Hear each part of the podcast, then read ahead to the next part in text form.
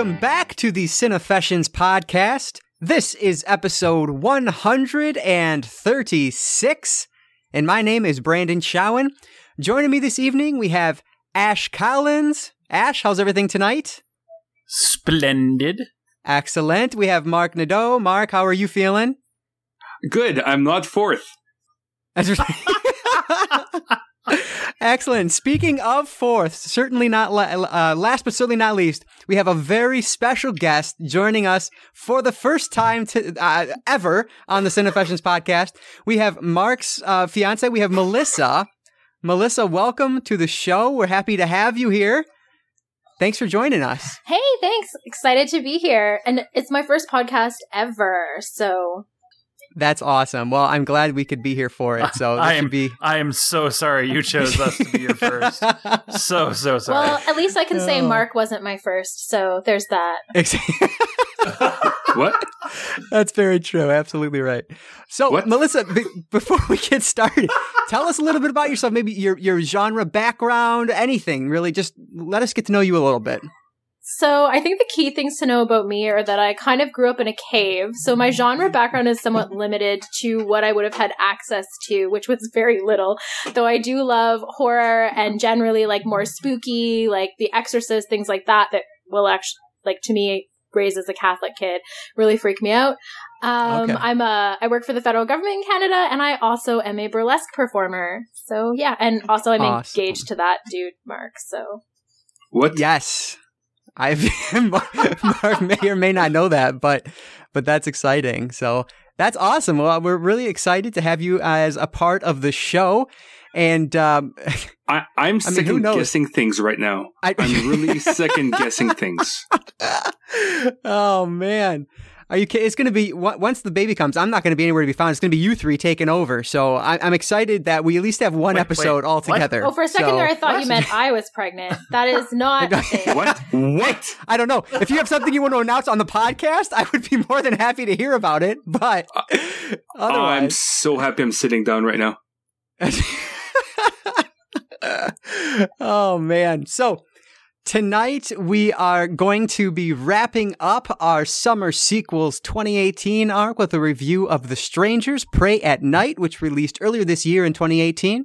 And if you missed our review of the first film during our home invasion arc, check out episode 72 to hear our thoughts on that one before you listen to our thoughts on the sequel, if you so desire. Before we do that, though, let's talk about how you can find us on social media. You can find us at Cinefessions on Twitter, Instagram, YouTube, and Facebook. You can email us at contact at cinefessions.com. And you can leave us a voicemail if you want to be part of the upcoming show at 1 302 448 TALK. That's 1 302 448 8255. You can also check out our long list of past media reviews and all 136 podcast episodes right on over at cinefessions.com. And also, if you're a fan of the show, please do us a huge favor.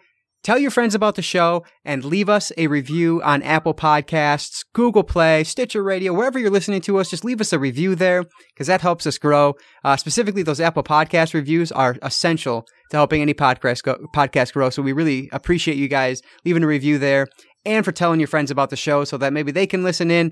And if they like what they hear, who knows? Maybe they'll come back week to week like you do. So we thank you guys for both of those. So before we kind of jump into our weekend media, I just going to talk about this just for a second.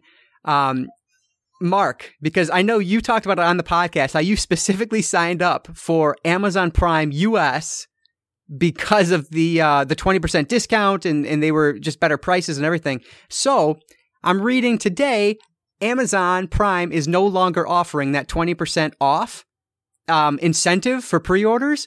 So instead, now you're getting a ten dollar credit that you can use toward a future purchase. What are your thoughts on that? Are you okay with this, or are you pissed off?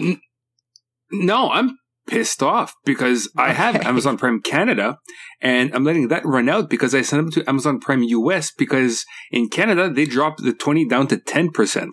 And in some in the Oh. instances there is no discount at all. So with the uh, so with the lack of discounts um, and I like to pre-order games especially after E3 because for some reason um, they're so cheap.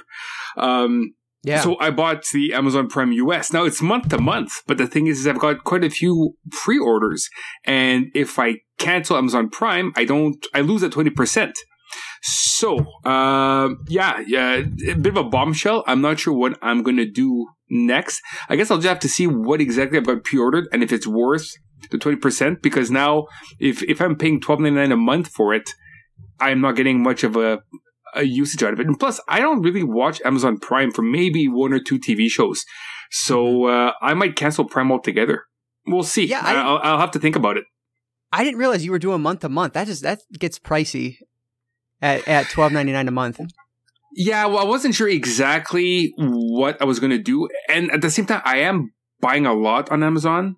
hmm And especially in the States, because one, I've got the US PO box, and the deals are so much better than in Canada. Like, even Yeah. without, you know, a, a discount, they're so much better. Even with the exchange rate and with the gas I'm spending to drive to the US, plus the tolls I'm paying to cross a stupid bridge, uh, you know, so yeah, um, I'm gonna have to rethink things a bit. hmm Um, I might. you know what it is? What? They they heard about Marc's little uh, Russian friend. oh, dude, I got hooked up good. I got Oh, hooked man. up real good. Oh, yeah, I have Well, stuff now for about that. next week, and uh, awesome. yeah, let's just say I went a little 4K crazy at twenty bucks a pop Canadian. So Oh, uh, there you go. yeah, yeah, I got some uh, Avengers three in my uh, in my near future. Very happy with that. Excellent. and I'm already Awesome. on a. Uh, I'm also on the pre-order, or I guess the wait list for Deadpool 2 that comes out this Tuesday. Or I Oh, guess okay. the last. Wait, uh, this comes out next Oh, Monday. here we go.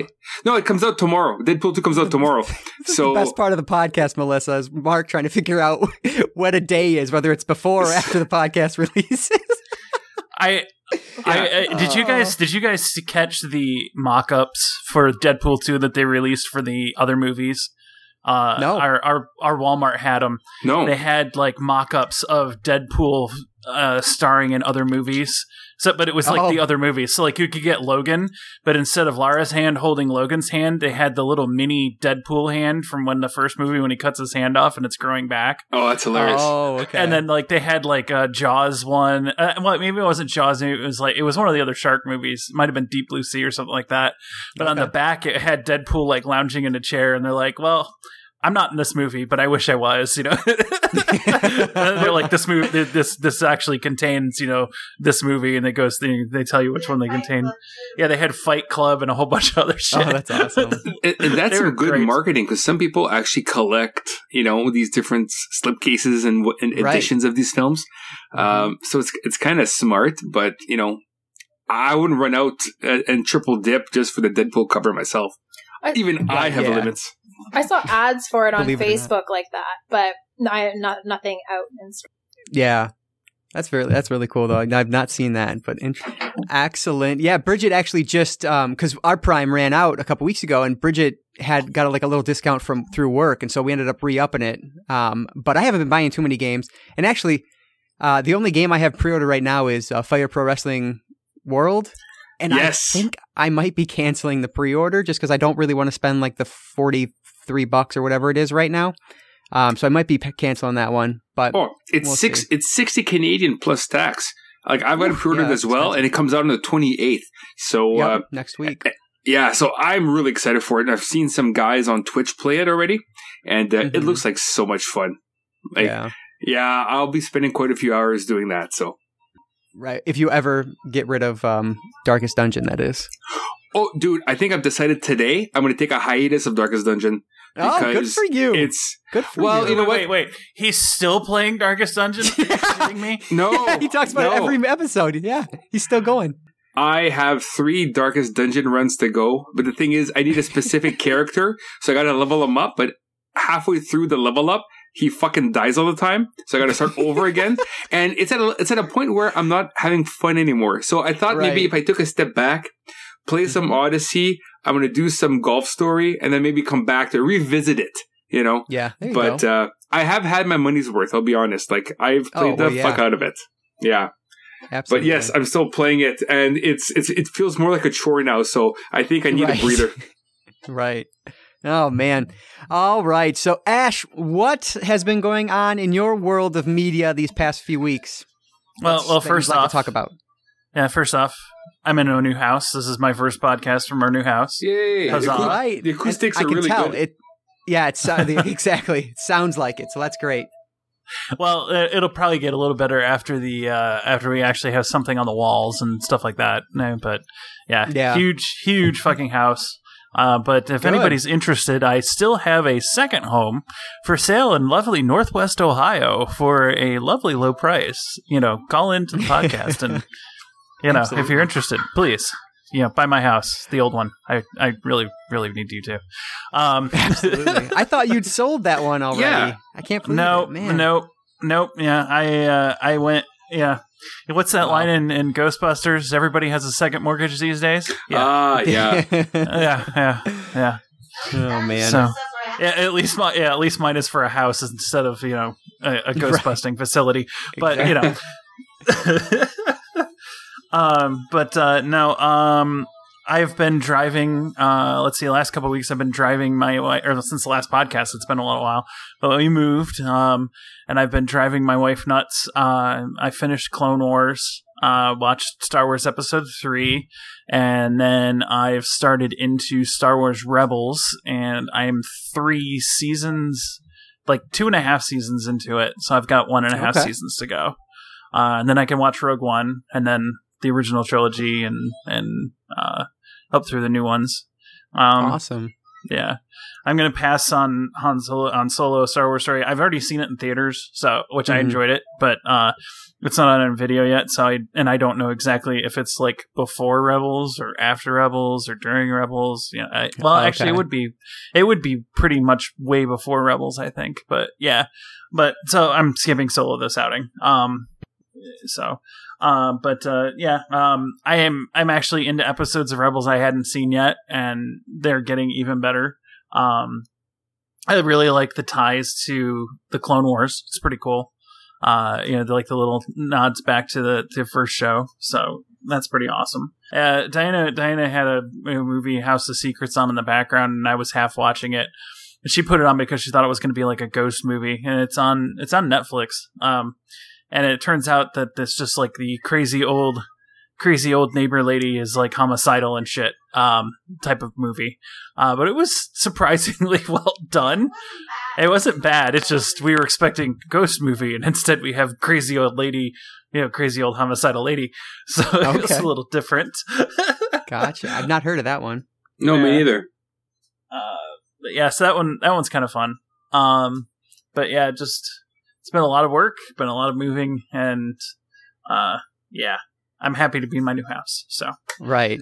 I, Awesome. Well, here I am. congratulations. That's really cool. Thank you. I'm glad you guys are finally where you where you want to be. So Yeah, yeah, and the the twenty to twenty five minute commute to work is and home is much nicer than the yeah. fifty three minute to hour and a half, you know, commute to work. So, Right. Yeah. Exactly.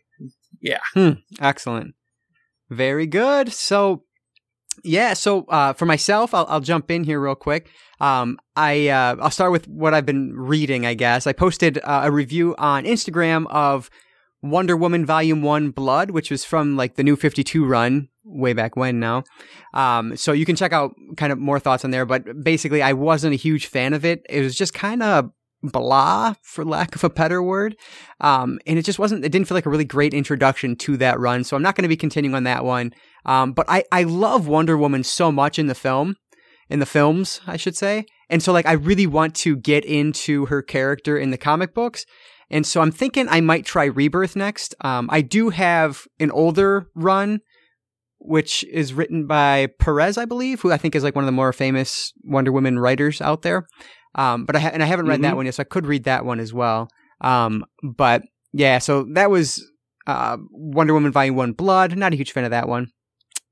Um, I've Um, if you can find any of Gail Simone's run, uh, Oh, you okay. might like that too. Yeah, she's Gail is awesome writer, and I yeah, sure her takes on the female characters are fantastic. So yeah, you know, I know her, and I have heard that she's great, but I don't know that I've ever read anything by her. So I'll have to check that out. Um, the the first launch of the new Fifty Two Batgirl. Uh, she was on that for like the first like Oh, two and a half years or three years or something like that. I think it was two years. Two years. Um, Cool. And then she's done a lot of like Did she, she did. do- She basically defined like the Birds of Prey comic back in the early aughts uh, when Okay. that was going on. Um, and like you know, yeah. So she's she's pretty been pretty heavily involved in the on that end of it, and she's writing uh, Domino for Marvel right now. Oh, okay. I don't know that one, I guess, but interesting. Um, yeah. So I gotta gotta find some more from her, but. Uh, so reading wise, of course, audiobook wise is what I say when I say reading wise. Um, I did finish We Are Legion, We Are Bob by Dennis E. Taylor, and I absolutely loved it. I gave that one four stars. It was, like I said last time, just the perfect blend of, of comedy and sci-fi nerdery. It was, it was hilarious. It was so good. Uh, then I ended up switching to a true crime book, which I've mentioned here before. That you know I've always been interested. True crime fascinates me, and so that's why I'm always into all those docu series. Um, but this one was called "I'll Be Gone in the Dark: One Woman's Obsessive Search for the Golden State Killer," and it's by Michelle McNamara. Now, this one, this is a, a pretty popular true crime book uh, since it came since it came out, and it was actually on Scribd, which I belong to, and um, That was uh, Patton Oswalt's uh, wife, right? Who wrote Yeah, that book before she passed I- away? literally no idea that's who it was. I knew I've heard about Patton Patton Oswalt's wife passing away because then I know he like got married or something a couple months later, and it was people were up in a huss huff about it. But Ah, fuck um, yeah, exactly. Um, but I didn't know who his wife was. And had no idea that this was her book when I started. And it wasn't until the introduction when I when I realized, oh, this is this is who this is. It's Patton uh, Oswalt's um, wife who passed away. So yeah, this was published after she after she died, about two years after she died, I believe. Um, and it was actually released before because obviously now the Golden State Killer has been caught and um, is in prison now. But because um, of her book, that's the thing. That's what's so cool about this is that this guy was at large, and it's Mhm. because of her hard work that Yes. pointed law enforcement in the right direction. yeah, exactly. She she definitely Although helped they with that. deny it. 'cause Well, they're of course, assholes. of course. Yeah. Hey, they Yeah, still haven't but- solved the Tupac Biggie Smalls murders yet, so right. you know. yeah. But yeah, it, this was a fascinating book. Like I, I love it. Her writing style, when she's doing the writing, you can tell because it's it's so well written, um, and just the whole the fact that this fucker got away with like f- whatever it was, like fifty plus rapes, like I think I remember it was like ten plus murders. I think like it's just insane to me that he was not caught.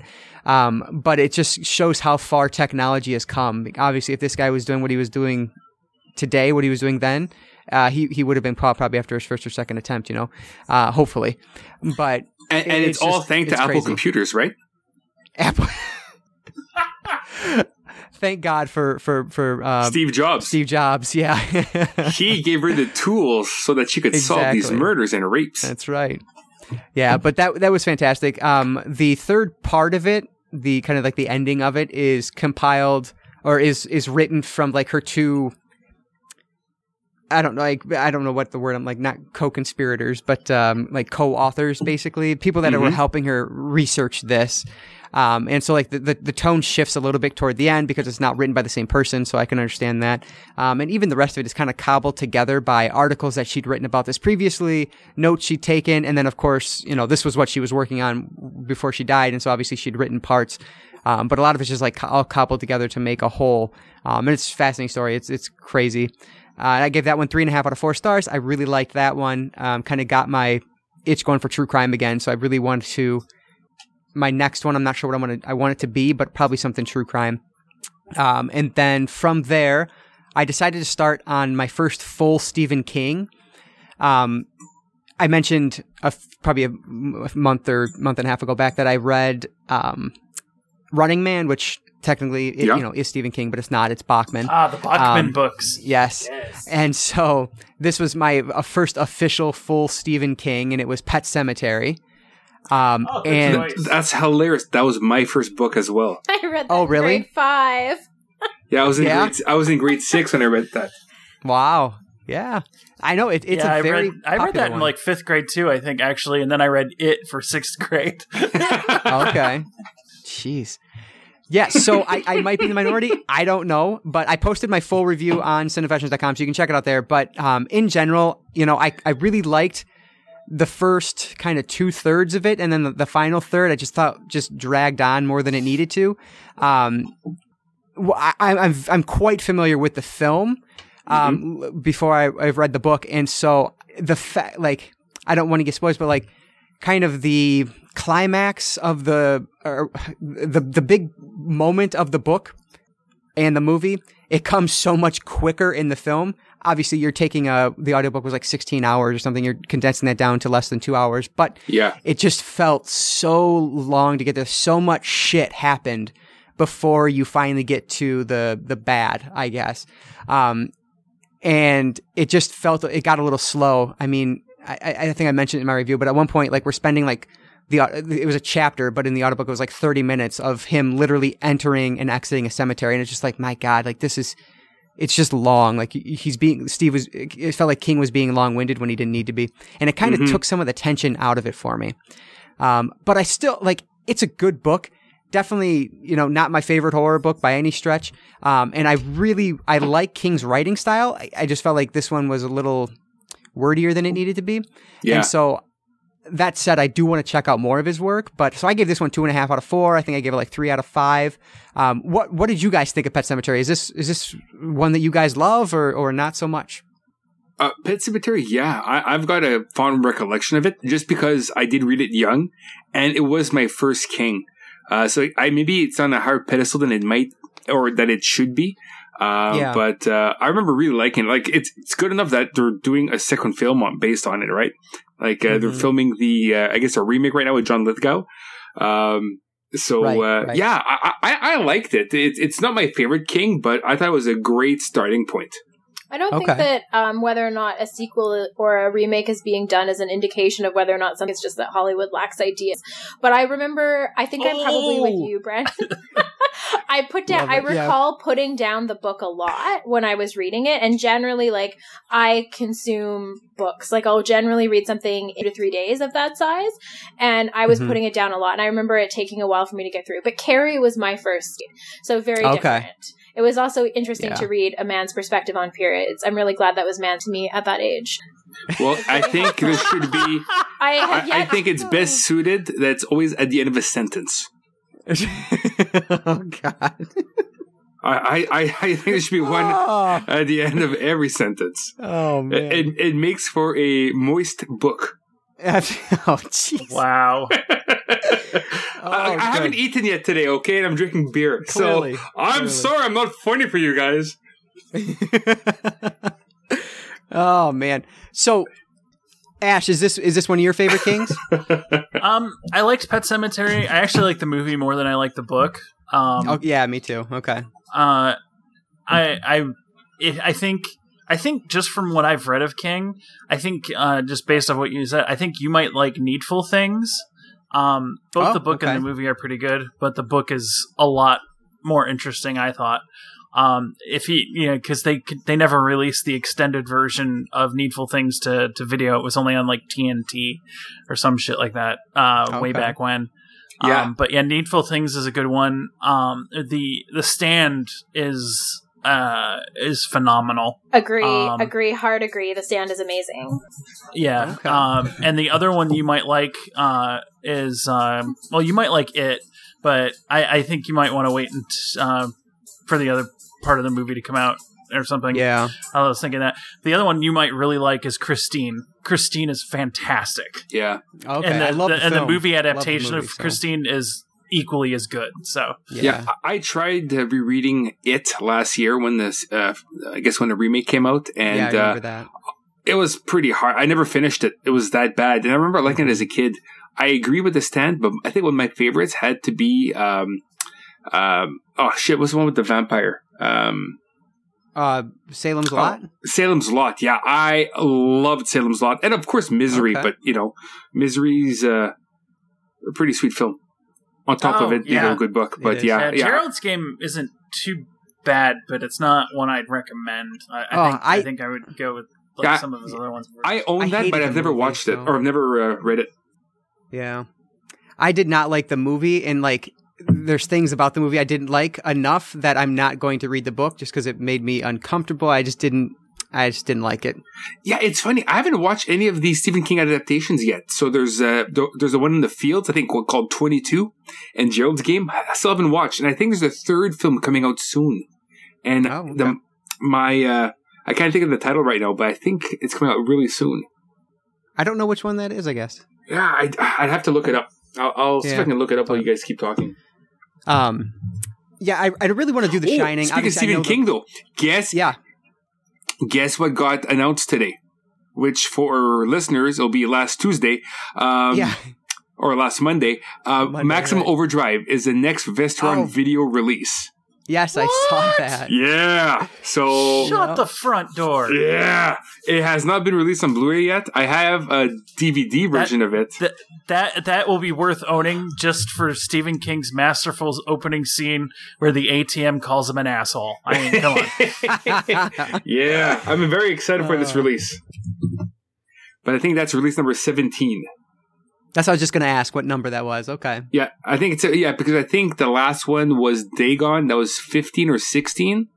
Okay. So it's either Dagon or or uh, that last Reanimator sequel. Uh, that's the last one, and I think that's 16. Okay. Very good. Yeah.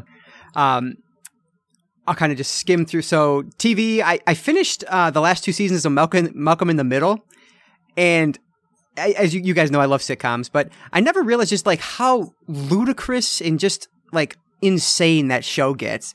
The longer it goes on it, through the seasons, it just went further from reality and more and more into like absurdism, which I, is so strange looking back because I never really thought about it when I was watching it when I was younger, but uh, it definitely goes into that realm of absurdism. But And- but it led to such a great meme. Um, have you seen? Okay, someone took um the the Walter White confession where uh, in in Breaking Bad where he's like, you know, I, I I did it because I was good at it, and and they cut it with him on rollerblades from Malcolm in the Middle. Oh man, that's, That's awesome. funny. No. Yeah, I love that. But yeah, so I, I but honestly, by the end of it, I was just glad it was done because I was just I was getting so annoyed by the family toward the end of it because they're just so dumb and the things they do were just so frustrating. So I was just I was glad for it to be done. Um, but I'd still like I'd I'd give the whole series kind of three out of four, even though I think the last couple seasons were probably a two out of four for me. But overall, I really liked the show. and I still laughed a lot, which I mean, it's a sitcom, so that's Y- really what it's there for. So You know what sucks about that show? what? No nudity. That's Like like- Malcolm Like you never gets sandwiched once. Yeah. You have You know, he's in the middle. Marc Marc has has pretty exacting standards, and you know. That's true. Yeah, I'm like, I was pretty disappointed. I'm like, Oh, oh, yeah. loose lunch meat and nothing. Nothing at all. That silence is the sound of my shame. So moving on from the lack of nudity in uh, Malcolm in the Middle. Thanks. Thanks, Marc. But You're welcome. uh, so spending wise, I the only thing I um I ended up buying in the past couple weeks was I picked up the today's movie that we're talking about, and I grabbed uh, a film, the one film I don't have from the next arc, which we'll announce later on in the show. So stay Okay. tuned for that. Mm. Uh, and I went to Five Below, and they had Pixels in 3D Blu-ray for five bucks. So I grabbed that too because I was like, That's hey, cheap. it's five bucks. Have you watched it? No, I have not watched it yet, and I feel like you're the only person on the planet who Yeah. says, "Yeah, that movie's not that bad." So You know I'm what? taking your It word got- for it. It got so much hate, and I'm like, it wasn't that bad of a film. Yeah, Like, I'm sure it's I'll not- enjoy it. It's not good, but it's Mhm. not like there's been worse Adam Sandler movies. Oh, I'm sure. pretty much Yeah. all of them. Oh. yeah, yeah, um, yeah. I, I think you'll get a kick out of it. Plus, for six bucks, who cares, right? exactly. Right. That's the exchange rate. I said five, so you say six. Is that just how that works? It's just naturally in your head. Uh, Pretty much. I always add plus one. He's just not a good listener. That's the issue. right. Exactly. what? I'm here for real. Oh, what man. exactly? What? That's right. Uh, Oh goodness. So I will wrap up with films and then I'll let you guys talk. Um, I watched. uh, so at San Diego Comic Con, Scream Factory announced like some of their new uh, releases that they're coming out later this year or next year, whatever the case is. And one of them was Saturday, Saturday the fourteenth from 1981. Yeah. And I was like, yes, I've been so excited because I've heard so much about. Well, maybe I haven't heard so much about it. I've heard like one person talk about it, and they were like, saying that it existed. and so I've always wanted to see it ever since then. So I was really excited about it. So we were talking about Amazon Prime earlier. I, I actually was watching some things on there this week, and one of that was on there was Saturday the 14th. So I watched that, and holy shit, that's a bad movie. yep. That's, that's a really bad movie. So I, uh, it's it's called Saturday the 14th, and it's not a slasher film parody. Like what? How do you how do you fuck that up? Like it it's it like brings in like more of the like Universal monster movie aspects than anything else. And it's like a Yeah. haunted house movie, almost reminiscent of the movie House from sometime in the 1980s. Um, 86, I think. Okay, yeah, and uh, it's it's just not it's not funny. The acting is just terrible. Uh, I ended up giving that one one star. I think I laughed maybe once or twice, but that was about it. Yeah, Um, if you want a better a spoof uh, of horror films, oh, House Yeah. was 85. I was off by one. Huh, see, I always add Oh, one, okay. right? Exactly, Um, right. you should check out, if you haven't yet, check out Student Bodies. That's a much better slasher spoof. and oddly enough, one of the first uh, movie posters ever bought. Which one was it? I'm sorry, my mic cut out. Oh, Student Bodies. Oh, okay. That one's, Yeah, I've heard good things about that one too. yeah, I like that one a lot. Yeah, I'll definitely have to check that one out. I think that one just came out recently on Blu-ray from somebody. Really? I remember seeing. I felt I'm pretty certain. Yeah, I'll have to I'll have to check that out later. But yeah, I'm, I'm pretty sure it came out on Blu-ray relatively recently, or is coming out on Blu-ray. Maybe it is coming out. Okay. I don't know. Either way, um, the next one I watched another another parody, uh, basically from 1978 was Attack of the Killer Tomatoes. Yes. Um, and this one was better than Saturday the 14th.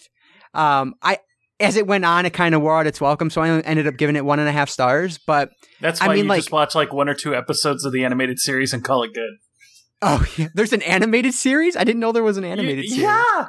Fuck yeah, there was an animated series. That's Even had, awesome. like, had a- yeah. Wow. Yeah, but I mean, like, there's musical numbers in this, so I appreciated that because that was awesome. But- and like, there's this scene in the beginning where like they're they're fitting like eight or nine guys in this extre- extremely tiny room, and they have to like crawl across the table to get in. Like, it's just stupid as hell, but they really they just they commit to it, and it made me laugh. Like, it was so dumb, but it was funny. Um, but then it kind of just lost me as it went on. So I gave that one one and a half. Better than Saturday the 14th. Won't watch it again. But I definitely want to check out this animated series that you mentioned. That sounds awesome. But Was Uh, that a Fox cartoon by chance? Um, it may have been. I vaguely remember that being around when X Men the animated series was on Fox. Yeah, and Toxic actually. Avenger and all that stuff. Yeah, Yeah, it seems same like same era. could be. That would make sense. They kind of seem similar. To- there was a Toxic Avenger cartoon too. Oh heck Yep. yeah, and it was really good. Wow. I didn't know these animated shows existed. That's yeah, awesome. it, it was a Fox uh, cartoon, and it it had a short run. It maybe was only thirteen episodes, but Okay. uh, I vividly remember that show. Interesting. Very cool. Oh, I- by the way, next no yeah. no nudity in the cartoon compared to the movies. Oh well. Yeah, Well, you know So, you're not uh, going to like it. yeah, well, not, I, I won't watch it again, you know. But back Right. then, oh yeah, all into it. Absolutely. Uh, I finally got around to watching WNUF Halloween special from Mm. 2013. What'd you think? And this is, I- I admire this movie more than I liked the movie. Um, I gave it two and a half stars, but it, it's like uh, so much work was put into this because basically, I'll kind of explain the premise here. What you're you're watching, basically, the idea is that somebody has put in a VHS tape of a recording that they did back in 1987 of this Halloween special, and so you're watching it. It's you know full screen. It's VHS quality, so like the quality is terrible, but that's uh, purposeful, and um, intentionally, I should say, if I was a better English speaker, and um, like you get the news broadcast before the special actually happens. You get full commercials in between. Um, and then the, the broadcast picks up and, and weird stuff starts happening and you get again more commercials in between. Um, obviously some of the commercials repeat as you would normally see on TV, but there is a surprising amount of original commercials that they have filmed for this thing, and they're all pretty humorous or just well done for what they are. Uh, they feel like a local, like local access channel commercials that you would see, you know, Mm-hmm. um, advertising the local pet store or the local dentist Like carpet store, right? carpet store. Yeah. Exactly. That was one that did a few times. Um, and like, it just the idea was so unique, so cool. The execution was a little lacking for me. Like honestly, I felt like there was a bit too many commercials. Um, I kind of wanted just once the action picked up, I wanted them to kind of keep going with it a little bit more than they did because they just it, it kind of stutters it uh, more than it needs to. Um, but absolutely worth the time. I think it's only like I don't even know. It's like 80 minutes, 85 minutes. Like it's a really short thing. Um, and if you have Amazon Prime, it is streaming on there right now. Not going to blow you away by any stretch, but I think it was worth your time. It reminded me a bit of the one uh, Tales from the Crypt episode that I uh, I actually reviewed it for um, Bubba Wheat's website, Flights, Tights, and Movie Nights, um, when he did a Tales from the Crypt um, special one month a couple years ago, and uh, it stars Morton Downey Jr. Jr. as like the the host of it. Um, it was very reminiscent of that. Um, but obviously just done in a much different way. So I mean, I would I would recommend checking it out because you're not really going to see anything else like it. Um, so that you know, it is what it is. And I think kind of I feel like your thoughts were kind of similar to mine when you watched it, right, Marc? Yeah, um, I had watched it back to back with a BBC uh, show that was similar to the uh, WNUF called Ghost Okay. Watch. That's from '92. And that filmed, I think, Halloween night, it was like prime time.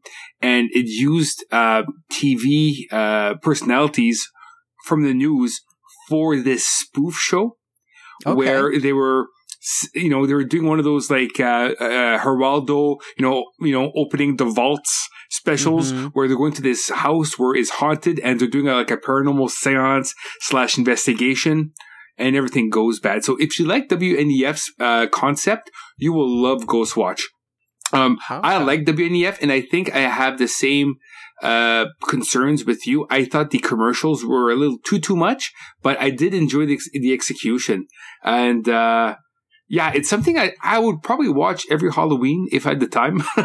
There's a lot Yeah. of things I would watch every Halloween, but, uh, I thought like I've only seen it the one time and, I- and I did like it a lot, but I did think the commercials, it was a little too much. I wanted more of the, of the show itself and a little Mm-hmm. Right. less commercial stuff.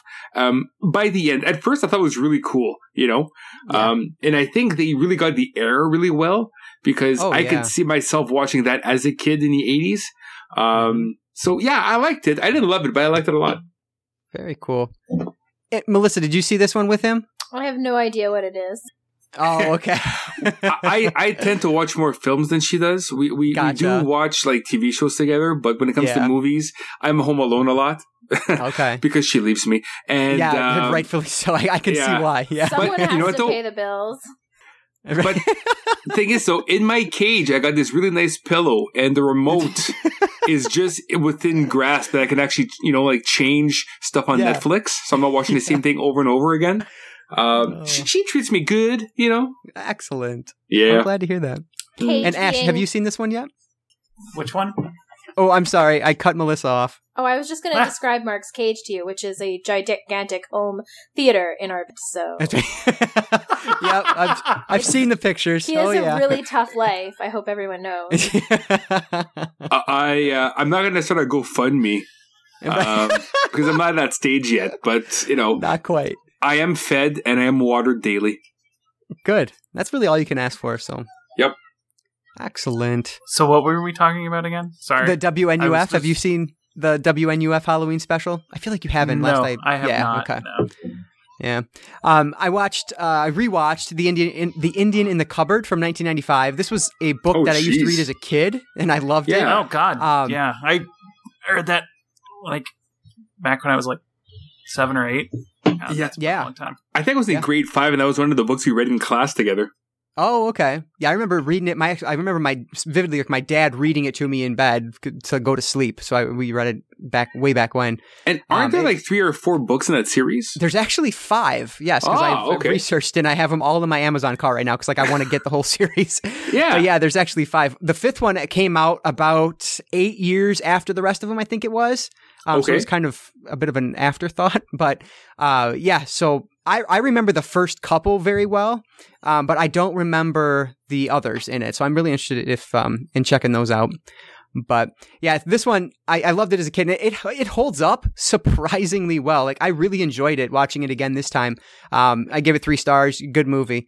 Uh, Oh. it, the the CGI or I guess it's not really CGI, but like the effects to make the um, action figure look small, like it looks Yeah. great.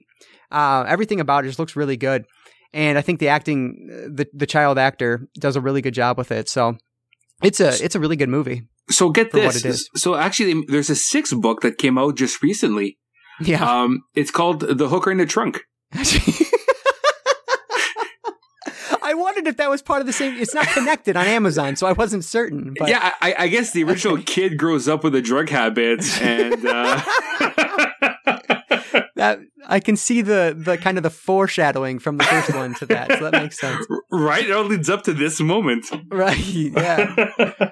But and then uh, the last one, and then I swear to God, I'll shut up. But the last one I'll talk about was one of my personal Cinefessions films or movies I should have seen already. Ooh. I watched from 1979. I watched Phantasm. Finally, this movie has been on my to watch pile forever. Um, and I, so I finally watched it. Unfortunately, it just it didn't connect with me at all. I didn't enjoy this one very much. I gave it one and a half out of four. Um, it's weird. I know this is yeah, and I know it's a kind of a cult classic now. Um, but I just I didn't I didn't get it. Um, the aside from the music, the music is it's phenomenal. But aside from that, I just thought the rest of it was just I don't it just it was like nonsensical, it was strange, it it was boring at a lot of points, I thought. Yeah, yeah. The story just didn't work for me. It's con- it's confusing. Like I have to rewatch it. is. I, I recently, well, recently, I guess in the last year, I think in the last Wasteland, I bought the Phantasm box set. So I've got one to five now. So I want to do Okay. a full series rewatch of it. But Yeah. I remember watching Phantasm years ago. I think I was still living with my with my parents at the time, and uh, I was scratching my head. I'm like, how is this any good? It makes no sense. I know. um, I, I'm with you. So I want to revisit it, but I remember not really enjoying it the first time. Um, Yeah. But the tall man becomes so iconic that you know I I, I, I, felt I had to buy the, the whole series. Uh, but I need I need to rewatch all of them. and that's what surprised me because I feel like he's. I, I read reviews of it after I watched it and everything, and it's just talking about like how menacing he was and how he um was just such like a, a performance that like haunted them after they watched it and everything. And I'm just like, I don't, I just, I didn't see the same film that they did. Unfortunately, I wish I did, but I, I just didn't. Um, Melissa, have you seen Phantasm? Nope. Okay. what about you, Ashe? I I watched Phantasm 2 when, when I was a teenager. Okay. And I loved it. And Oh. then I tried to go back and watch the first Phantasm, and I'm like, wow, this is terrible. Oh, Um, okay. so I, I appreciate Phantasm too because it's just fun. Uh, Gotcha. And, and, and it's kind of like Evil Dead 2 that way. a little bit. It's Yeah. kind of Yeah. over the top. like it, it gets better. Like uh, I've like Reggie Bannister becomes a badass. You know, with the quad barrel shotgun. Actually, I met him at a wasteland. Oh shit, probably three, four years ago, and he's still rocking a ponytail. And uh, yeah, he's pretty awesome. Uh, but I guess the first in the series could seem a little stale, but I think the series gets cooler as it progresses until I think uh, Phantasm Five. I heard is a shit show. So uh, I want to see it. I just I just haven't yet. Yeah, Ravager. I heard you know everybody was saying, oh, Don Coscarelli's return to the series is gonna be awesome, and uh, I think it's Don Coscarelli. But uh, yeah, apparently it's it's the shit. So. Um, again, I haven't seen it yet, so I can't give a definite uh, answer on it. But it's something I am going to watch sooner than later. Yeah. Yeah, so that that was that one. Um uh, and so I just I wish I liked it more but I didn't. Speaking of films that kind of came out way after or after the fact that probably are, are probably should be shit but in fact aren't really. I've been hearing a ton of good shit about Puppet Master: The Littlest Reich Yes, that just came out recently. Well, you know why? Because it's it's Such uh a ridiculous fucking title. oh, there was a sale on Amazon right now. Uh, I don't know if it was a glitch or not, but you could have bought it for a dollar.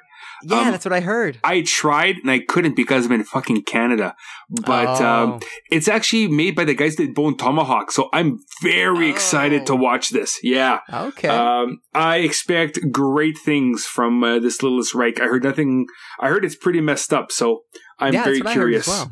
Yeah, I, I've never seen a single Puppet Master movie, and I have like the f- I have not the full set. I don't think now, but um, a couple years, few years back, I bought like that whole Box at set. Walmart. You could buy like the box set. It was like all in like one DVD, regular size DVD case, but but it's all the movies packed into I don't know how many discs. So I yeah, smell I have that, a, a new uh, Cinefessions arc coming.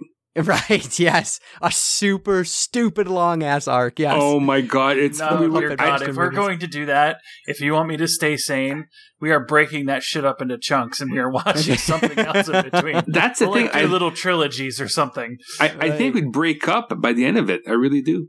Right. We're not strong enough as a unit to last through Puppet Master.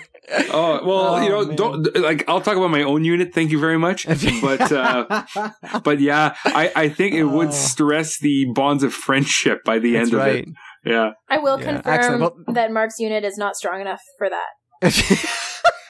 What? oh, there it is. We all we all assumed, but now it's good to know. It's good to have the confirmation. I wouldn't leave you hanging. I wouldn't leave you hanging. Eh, Thank Not like absolutely. Marc. Melissa, we're gonna have to podcast later and talk about this. oh man. So I'll let um I know Marc you were saying that you guys watch uh, some of your stuff together. So Melissa, Marc, you guys jump in with whatever it is you guys have been doing this past week or more. and Let us know what's going on in your world. So since our last podcast, I've seen a few films at the theaters.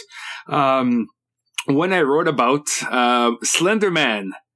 Wow, that was really, really bad. Um, Oh it's a, man. Yeah. Now watching it, you know, like I don't know much about the, the whole myth of Slenderman up until this movie. I knew bits and pieces.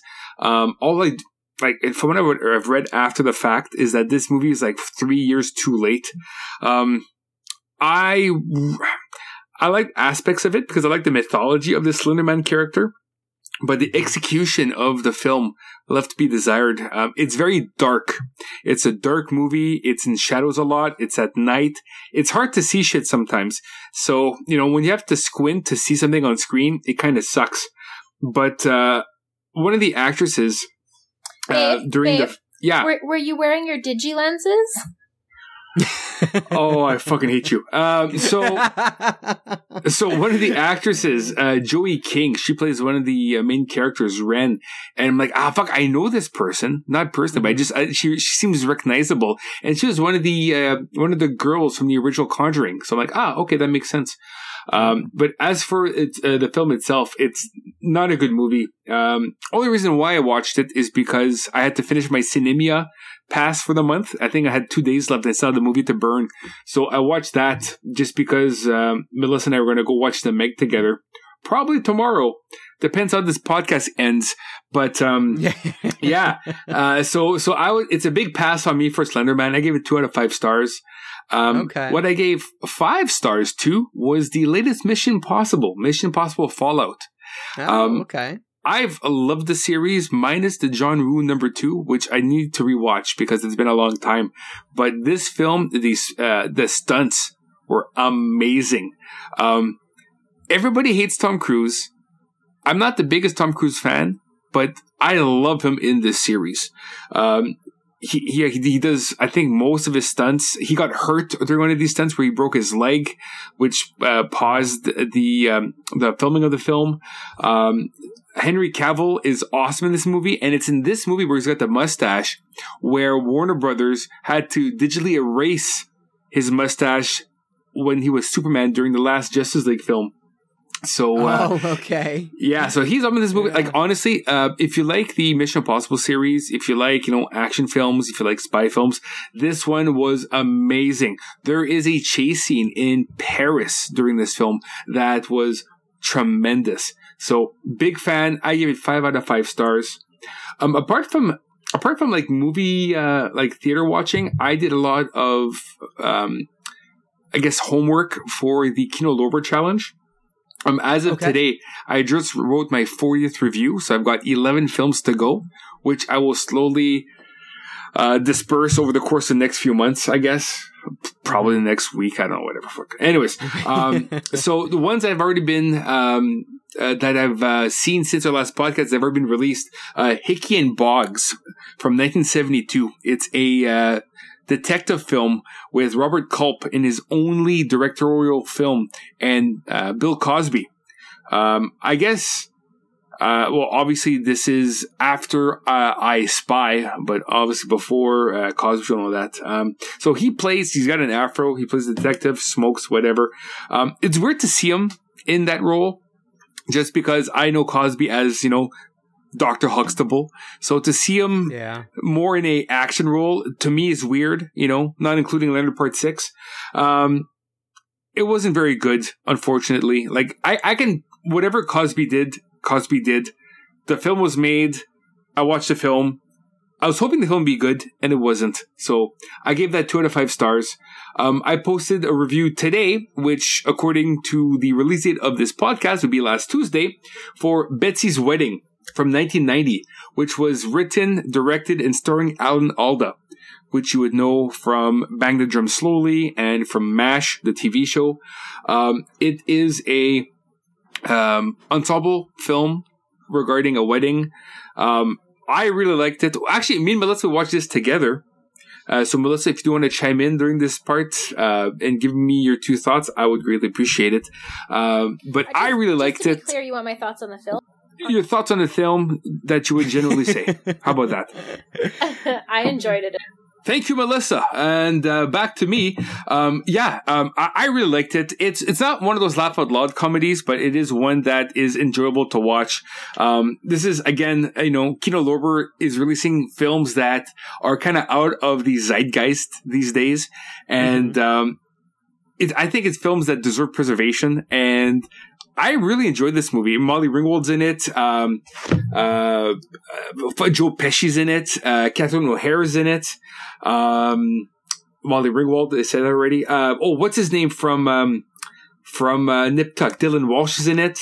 Um, Anthony LaPaglia. Like it, it's really, it's actually a really good cast. Uh, Ally Sheedy's in it. Um, I highly recommend it. I really enjoyed it. I gave that uh, three and a half out of uh, five Three stars.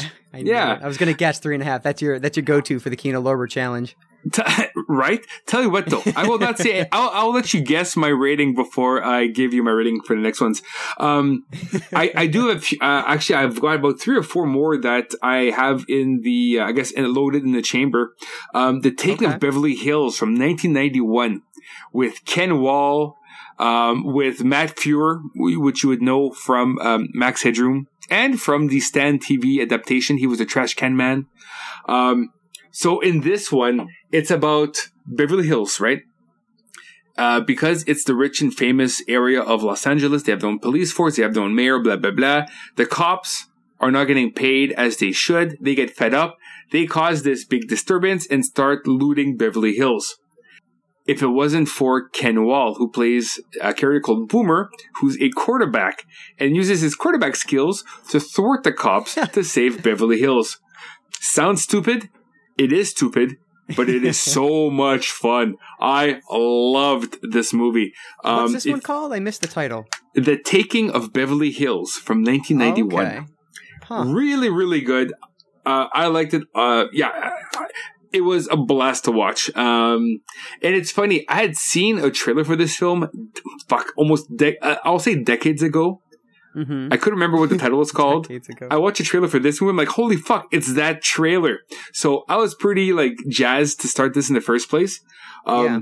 I loved it. I, I really did. It is rich destruction porn because Okay. houses get blown up, cars get damaged and destroyed.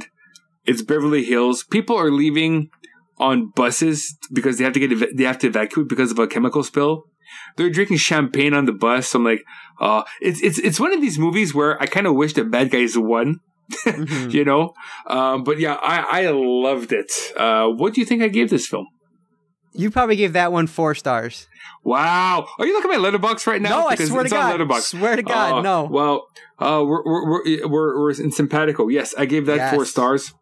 Um, I I'll go quick for I'll go quick for the rest here because I'm taking too long. Um, I watched Oh. from 1974 Madhouse starring Vincent Price. Uh, that's a review that's coming out uh, shortly here. Um, I also watched. Um, well, I released this the other day. Birdman. That's film number seven in the films I should have watched already, which I haven't watched yet. Um, Mhm. which I liked a lot.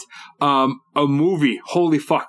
So I watched this horror movie two days ago called Night Angel. Um, I don't know it.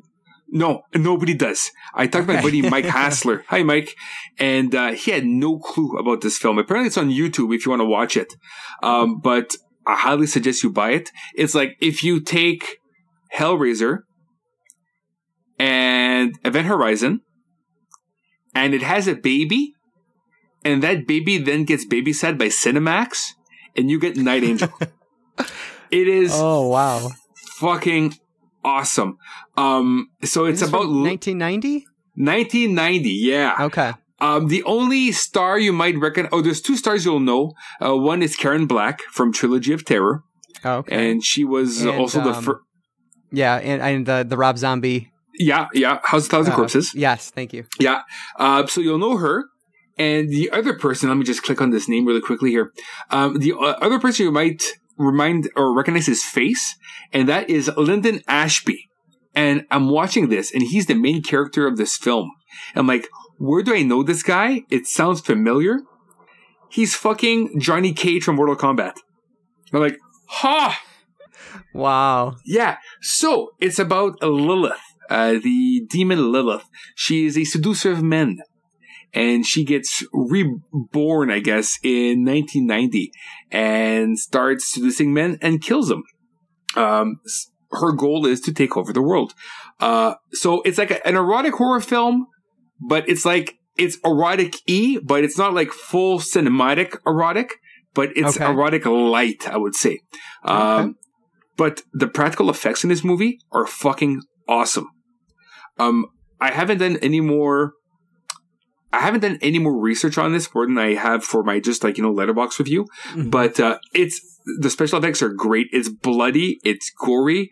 Um, it stars uh, freaking uh, Doug Jones, a young Doug Jones, also known as Abe Sapien from uh, Hell Hellboy, and he was the uh, you know monster in The Shape of Water. Um, Oh, and a whole bunch of other stuff. Uh, but it is really good. Like I was, I knew nothing on this film. I just saw a quick blurb on the Kino Lorber website when I bought a whole bunch of movies, and this film totally did it for me. I loved it. So yes, there's a few boobs, but the gore is fantastic. And I'm looking at the Letterboxd right now for this film, and the Mhm. highest review, uh, or I guess the most popular review with 11 likes, is from this guy called Alexander R uh, FR. It's a French uh, quote or French uh, review, and it's only one line saying that uh, I would guess that it's cocaine that realized this film. And you know what? He's right. I bet a lot of Oh. cocaine was snorted when with the making of this movie. Um, it's fantastic. That review will be coming up shortly as well. And uh, last film, uh, I guess I'll talk about is the one I watched yesterday, Cadillac Man from 1990 with Tim Robbins and Robin Williams. okay. Um, he uh, Robin Williams is a car dealer. His life is kind of on the rocks right now. Uh, he's got to sell these cars or he's going to lose his job. And there's a hostage situation at his dealership. Oh. It's it's it's really good. I really liked it a lot. Um, I, but I've always been a fan of Robin Williams, so maybe my view is a bit skewed when it comes to his Mhm. films. But it was fucking good, and yeah, um, I, don't want to say too much about it because his review's coming shortly. But uh, for a Robin Williams comedy that's really not as well known, it was pretty solid. It was pretty solid. So that's all for me movie wise. I'll go quick TV. Um, so I finished watching uh, Peaky Blinders season four, which was amazing. Adrien Brody was phenomenal in that last season. Um, I, season five, I believe, is getting filmed or is in pre-production. It's not out yet, so I guess I'll wait a year for that. Um, so I uh, so I finished season four. I watched uh, on Netflix um, The Strange Calls, which is an Australian, I guess, paranormal comedy involving a small town in Australia and a new cop who's doing the night shift and he's got to answer all these weird phone calls. It's only Okay. six episodes long. It's fucking awesome.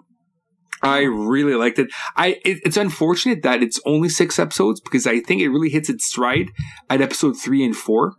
Um, Okay. My personal favorite was episode five, but uh, it's it's really good. It's really short. Like you can in two and a half hours, the series is watched. Um, so I recommend that.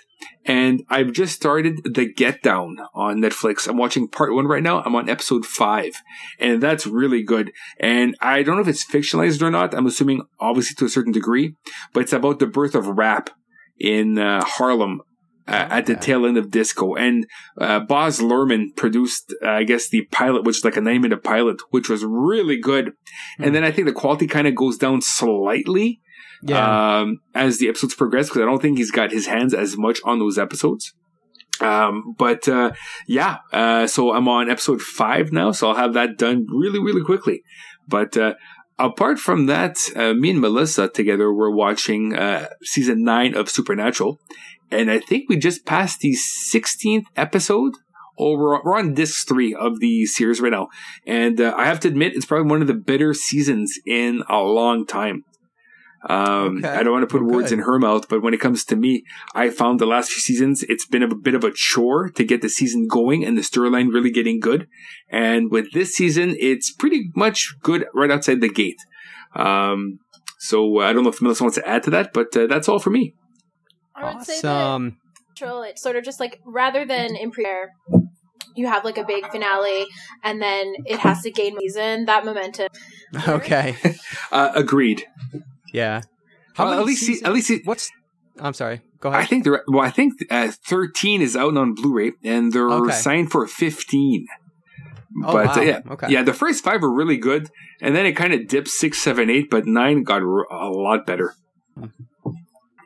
Well, and eh, when you're talking Supernatural, the the first five seasons were relatively planned by Kripke, the guy who created it, and that's when he bowed out because he told the stories he wanted to tell up through Yeah. season five, and they've just kept going. Like I, I, I'm surprised it's gone for so long. Like, what else can you tell? Um, and how often can you be so upset at your brother? you know, because it's it's an ongoing thing where like these guys never get along, Yeah, but and then they break up and get back together again. Marc, you don't have any brothers. I have five. You can be that upset at your brothers that often. I, I, I- I don't think you well, can. that and that and let's face it. Sam and Dean are the worst fucking communicators in the goddamn world. Like, Agreed. Yes. yeah, Dean will go do something stupid, and instead of saying, you know, to Sam, look, hey, hey, I, I own up to it and say I did something stupid, he'll agonize about it for like 10 fucking weeks in the show. And then finally I tell Hmm. Sam, then Sam will be pissed at him for like 10 fucking weeks in the show, and then they'll hug at the end and, and kill the bad guy. But, you know, well, that's pretty much what I'm assuming this last season is going to be, season nine that we're watching right now, because right now one's pissed at the other and they're not together. so, you know, It's just Okay. another case of two minutes. You guys just need to. Very calm. nice. But, Oh, but, but they've got that blue steel look down pat. Yeah. Oh, speaking of Supernatural, have you guys seen the um, Ghostbusters parody that they No. put out? Not yet. they got like uh, it's out on um it's not on YouTube if you haven't watched it yet and they have pretty much everybody who's guest starred on Supernatural in this video. It is fucking hilarious. Ooh, I'll have to check that out. Yeah, uh, I just do it's uh it's the they changed the theme song it's who you going to call Winchesters instead of Ghostbusters. and it is fabulous. Oh my god, it is fabulous. Oh, that's awesome. That makes me. Speaking of Winchester, have has that movie come out on Blu-ray yet? Uh, I think it just did. Oh, okay. I gotta see that. I gotta rent that Oh, from. yeah, I watched that over the. Um, I will say it's kind of more gothic horror. Yeah. Um, it's not scary; it's atmospheric. If okay. that makes sense. Um, but yeah, I watched that um, like a month and a half ago. Okay. But yeah, yeah, it was good. Yeah, I yeah, I didn't dislike it. So Yeah, I have a few friends who've seen it and they're disappointed by it. Um, I want to watch it. I think I'll wait for Netflix though. Yeah, like I assume I'll probably be disappointed, but I I just really want to see it because I remember when I was younger, we went to like the Winchester Mystery House mm-hmm. with my parents, and I ever since then I've just like I. I was always interested by it, and so when I saw that trailer for that movie, I was like, "Oh man, like I, I need to see this." So, Well, plus it's Helen Mirren she's badass. yeah, absolutely. So, what else do you have to talk about, Melissa? What else have you been doing in the world of media or otherwise that's worth talking about? Well, I don't watch near, um, but I do like I do like to watch something mornings and generally, um, I'll pick something that I think all five seasons of the Fosters I just finished. When if you're talking about like more like that, it has a it handles some um things transgender, foster care, stuff like that. If you're things I think this uh, them and but it is I would say like if you are putting on your mascara, things is probably not the best because you will like tear up a bit. It's, it makes things a little Yeah. bit difficult. Um, and then I I just watched I just binged Insatiable, which I really and I'd seen a lot of uh, media posts and, and shares around it being like very fat phobic and uh, don't watch this to it. But I would say rather it, it as a person who's yo-yoed myself, I felt like it, it dealt with that like being heavier, weight loss in a very funny way and and very realistic. How many times have I covered myself in squeeze out of handcuffs? Marc, I mean, like fifteen or twenty. um, Yeah, it's about 15 or 20, I guess. um, but it, it's it's really really funny, super kitschy. Um, like it's just fun to look at and to watch. Lots of bright colors and you know Mhm. over the top divas. So um, yeah, I really enjoyed it. And then I also I also really so I was glad to hear other things like Hell Malcolm in the yeah. Middle. so Yeah. I started watching this Ugh. show called I think it's all about the Washingtons on Netflix.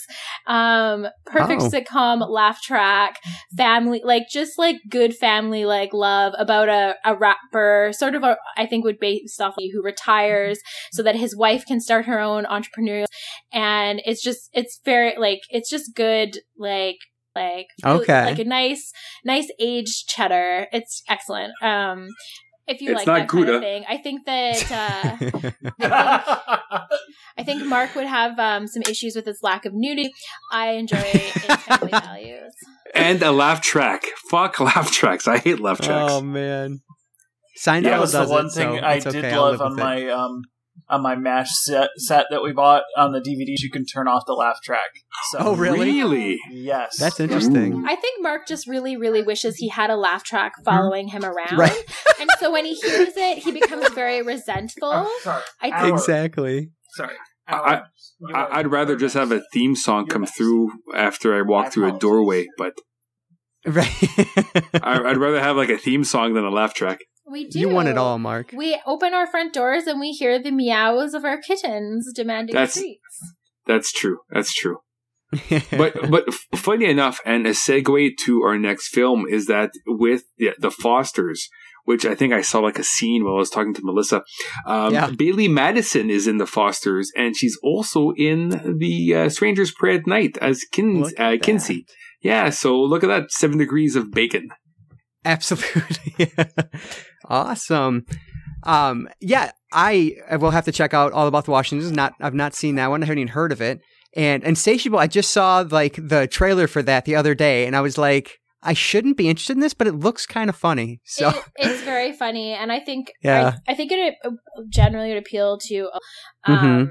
But yeah, it's it's hard to talk about without giving away a lot. yeah, It's just so over the top, like the storylines, everything, like, and it really pokes fun a- a- at a lot of um tropes, like you know, beauty pageants and you know, big churches in America and okay. um like a, a lot of things. It's very like she's eating in a pageant called Miss Magic Jesus. I mean, it doesn't get much better than that. That's awesome. Very cool. Excellent. Anything else to talk about? Uh, no, I think that's about it. I mean, I follow a lot of chit on Instagram, but I'm sure you all do. Yeah. And that's, I don't. I'm faithful. I'm. oh man. Babe, I can see everything that you just say. Right.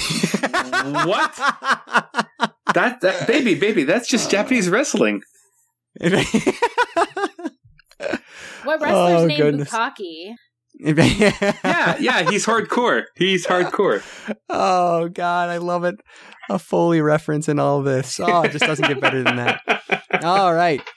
Excellent. So with that, let's move oh oh, before that, Yes. on the Blu-ray of this, I saw the trailer for Thoroughbreds and I have to see that movie now. Oh my god. I gosh, believe it's it on looks Blu-ray so now. Good. I want to see it too. Yeah, it looks awesome. Okay, yeah, so we got to I got to check that one out. But Yeah, anyway, I think I think it was just released on Blu-ray. okay. That makes sense cuz this obviously just came out not too long ago, so it makes sense that this was on there. And stars the girl from The Witch and from uh, Yes. Split, and it's I think it's Anton Yelchin's last film. Oh, is it? Okay. I didn't realize. Yeah. I did. I guess I didn't see him in the trailer or, or didn't notice him if he was. But Yeah, he's the guy. He's the guy that he talked to, I guess, in the car. oh, okay. I guess it depends on the trailer that you saw, but Yeah, I just remember the dad, but interesting, excellent. Yeah, so I got to check that out. But all right, so on to our review for the week. We, of course, are talking about The Strangers Prey at Night from 2018. So if you've not seen The Strangers Prey at Night, there will be spoilers. Uh, frankly, there's probably going to be spoilers. There's going to be spoilers for the first one too. I'm certain of it. So uh, if you've not seen The Strangers or The Strangers Prey at Night, definitely hit pause, go on, watch both of them, come on back and hit play. All right, so Strangers Prey at Night had an original U.S. theatrical debut of March 9th, 2018. It is directed by uh, Johan Roberts, who also directed 47 Meters Down, and he did F, or also called The Expelled, which is one that I've actually, Brent has, has raved about that one, told me I need to see it, but I've not yet been able to see that one. But I've heard it's excellent, so I definitely, after watching this, I definitely want to check that out. Um, this was written by Bryan Bertino, who was the writer and the director of the original. Um, he also did Mockingbird. Um, and uh, Ben Ketai, who wrote um, The Forest, which I have not seen. I think that was like a January horror film a couple years ago. Um, and he also did, which I think is a super underrated film that I really enjoyed, 30 Days of Night, Dark Days. So the the writing and directing duo uh, trio behind this, I think, is is pretty solid. So The uh, one of the things I thought was interesting when I was looking at trivia for this, the guy who directed this movie doesn't like home invasion. yeah, that's what I was reading as well. yeah, it seems like the wrong choice for this film. well, I guess we'll talk about that, won't we? Yeah. So, uh, this has an IMDb score of 5.2 out of the 14,725 current votes on IMDb. Has a 48 Metacritic score, a 38% tomato meter score, and an audience score on Rotten Tomatoes of 36%. It currently has 2.61 out of 5 stars on Letterboxd based on 7,806 ratings. It had a $5 million budget and a $29.7 million worldwide gross. Those were those stats. I couldn't find them on IMDb. The the budget came from uh, Deadline, and the gross came from um, I think box uh, the numbers.com. So that's where my references for those two. Um, and it clocks in at 85 minutes. And interestingly, the theatrical version is 85 minutes and the unrated version is 85 minutes. So I don't know what the difference is. I watched the movie twice. Mhm. Um, but I, I watched it the unrated both times without thinking about it. And so I don't know what the difference is between the two, but there's got to be something. Uh, I- honestly, I, I couldn't tell because we saw Yeah. the film uh, at a sneak preview because of uh, Elevation Pictures and Tarot PR, and uh, Right. yeah, um, I I could not tell a difference between the unrated and the theatrical. Okay. Yeah, I think All the right. only difference from at Yeah. Ah, ah. oh man. Um, so obviously that's your guys' history with it. You've seen this. You saw, both saw this in theaters. Uh, Yes. This is the first time I'm watching. I just didn't get to the theaters for whatever. I haven't been to the theater once this year. I don't think yet. And- And I'm surprised you didn't get it to the theaters for this, since you love the first one because of Liv I know. fucking Tyler. Uh, Yeah. Well, yes.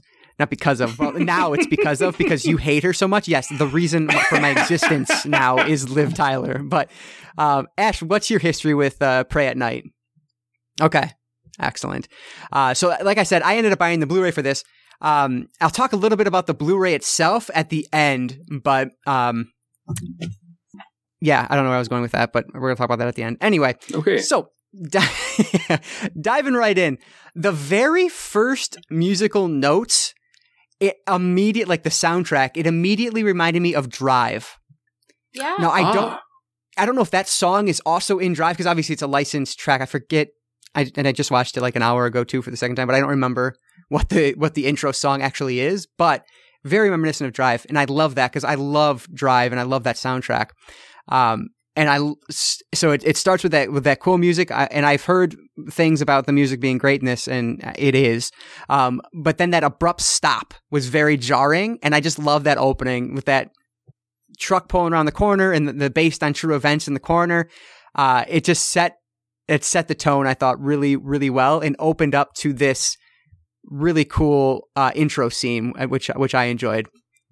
And, and not just the music that I really loved throughout the film, but just the opening credits, the actual, just the graphic, the font they used.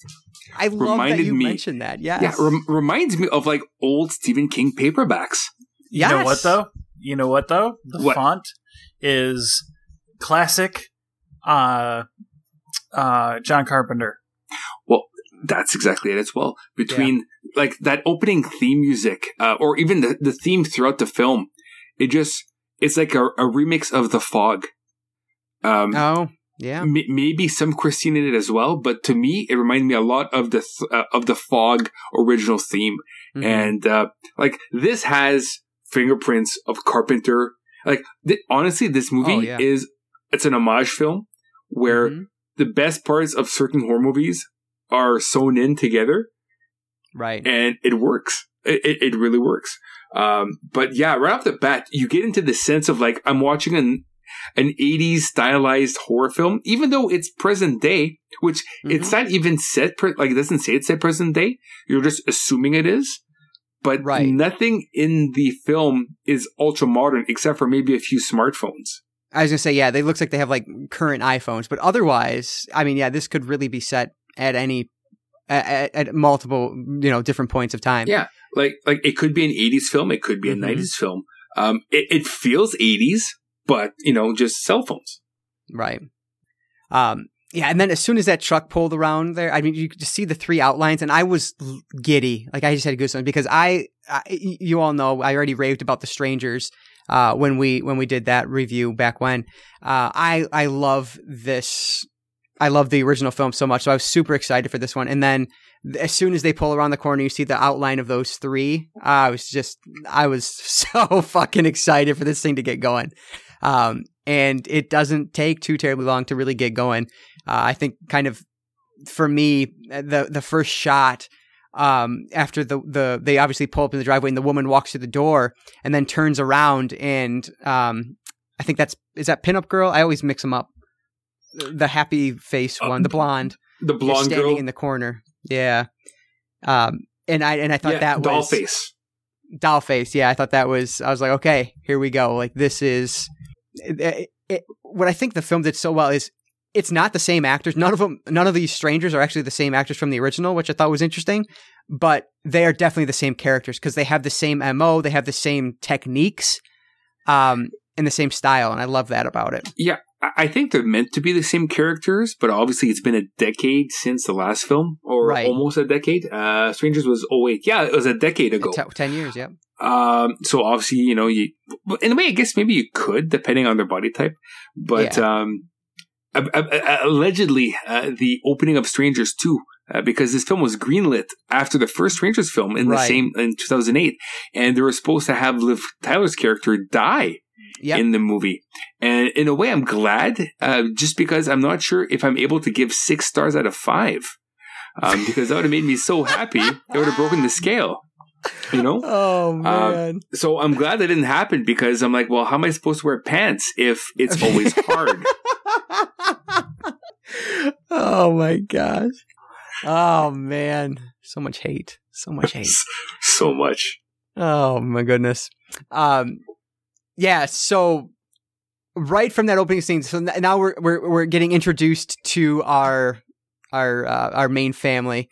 Um and I thought what's interesting, and I think I wrote this down later, but um obviously in the original, we come across this couple who he just proposed and she said no. So like obviously they're in a, a depressed state or a down state.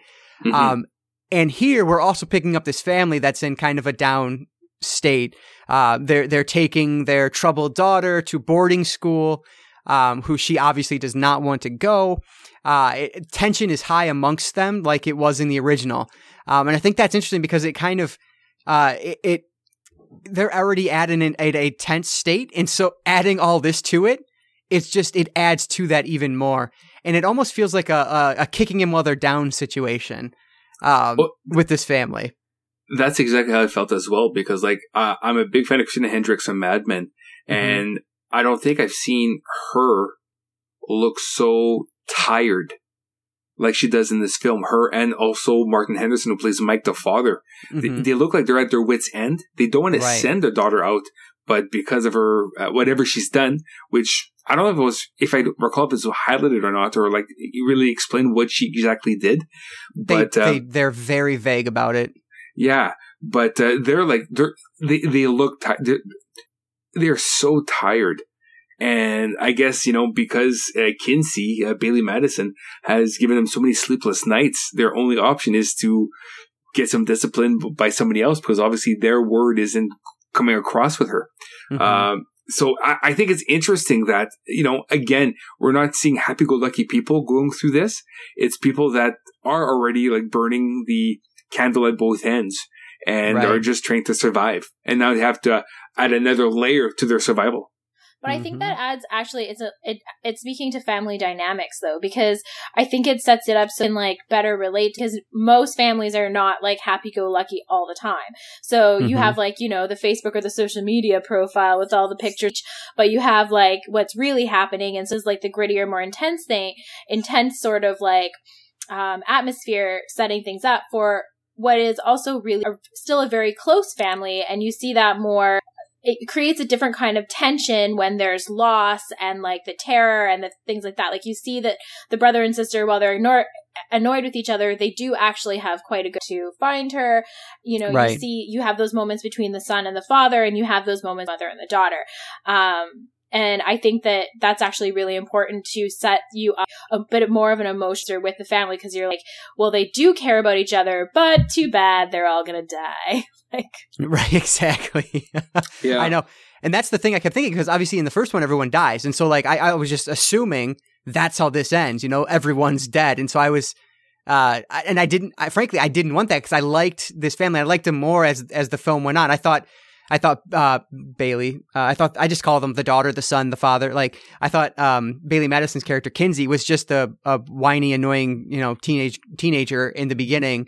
Um, but she, you know, as things went on, I really started to like her more and uh, feel, you know, just kind of feel for the whole family as it went on. So I didn't want them to, I think all die. a lot of that has to do with her acting too, because she's phenomenal. She's uh, incredibly emotive. Yeah, uh, she played. Um, I, the first time I actually got to kind of uh, see her on screen was uh, when she was in Once Upon a Time. She plays the younger Snow White uh, in the flashback sequences, and Oh, she was fantastic in that too. Uh, but yeah, no, she's awesome. I I'm really looking forward to. I'm hoping she sticks with it even more amazing. She was actually in The Fosters I- as well, and uh, she played a more minor role in it, but it was really good. The only thing that I really think, she, like, Oh God, I know. I agree. way? It was so bad. It distracted me. Exactly. So. That's what I kept thinking. Yeah. I know her from uh, Don't Be Afraid of the Dark from 2010. She's obviously much younger. Uh, but that's that's how I uh, recognize what I recognized her from. Um, and I, I that's not a great movie by any stretch. It's not even that good from what I remember. But um, no, it's not. yeah, that's what I remembered her from. But um, I love when when they're driving. This is such stupid. But he calls her a queef, and the dad's like, "What's queef?" that was stupid, but it made my juvenile ass laugh, and so I liked it. I, I just like the reassurances from uh, Chris. She's like, ah, don't worry about it, hon. Don't worry about it. You, you don't need to know right now. exactly. Yeah, she just like taps his, pats his arm. Um, and you talk about Christina Hendrick. I didn't realize that's who that was. I, I've never seen Mad Men, and obviously that's what she's most famous for. I would say. Um, and I didn't realize that was her. But I, as I was going, I thought, man, I thought the mom Christina looked so much younger than the dad.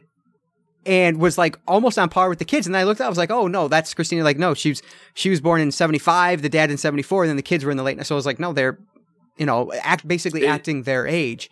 It Um, makes but- sense. The thing is, she's never looked this frumpy before. But again, we're watching a horror movie, right? Um, Mhm. Like she's glammed up in Mad Men uh, in her character. Okay. Um, but then again, man, like she's also in Drive. In Drive, she Oh, is is.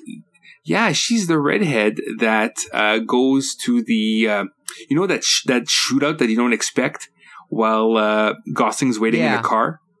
Well, she's the girl. She, it was her and the other guy doing, you know, going to, I guess, rob the place. Oh, she's the okay. girl. Yeah, yeah. And I keep forgetting that when I watch Drive, which I, I love. Um, Yeah. But I she, she's lot very of things I've versatile. Seen. I just didn't know it. Well, she was also in a recent TV show. I think you watched Melissa. Uh, the Good Wives Club or something, Uh, or the Yep, Good she's in that, yeah. Club. Yeah, yeah, she Yeah. does, and that was also really good. Um, one time Google Images tagged me in a so I just I didn't know that. That's awesome. Can I get your autograph? awesome. I love it. I mean, it was my cleavage, but um, yeah. Oh, sure. oh man, that's fantastic. Um, so, so they had some things that I really like, and, and kind of going back to something else you were talking about, Marc.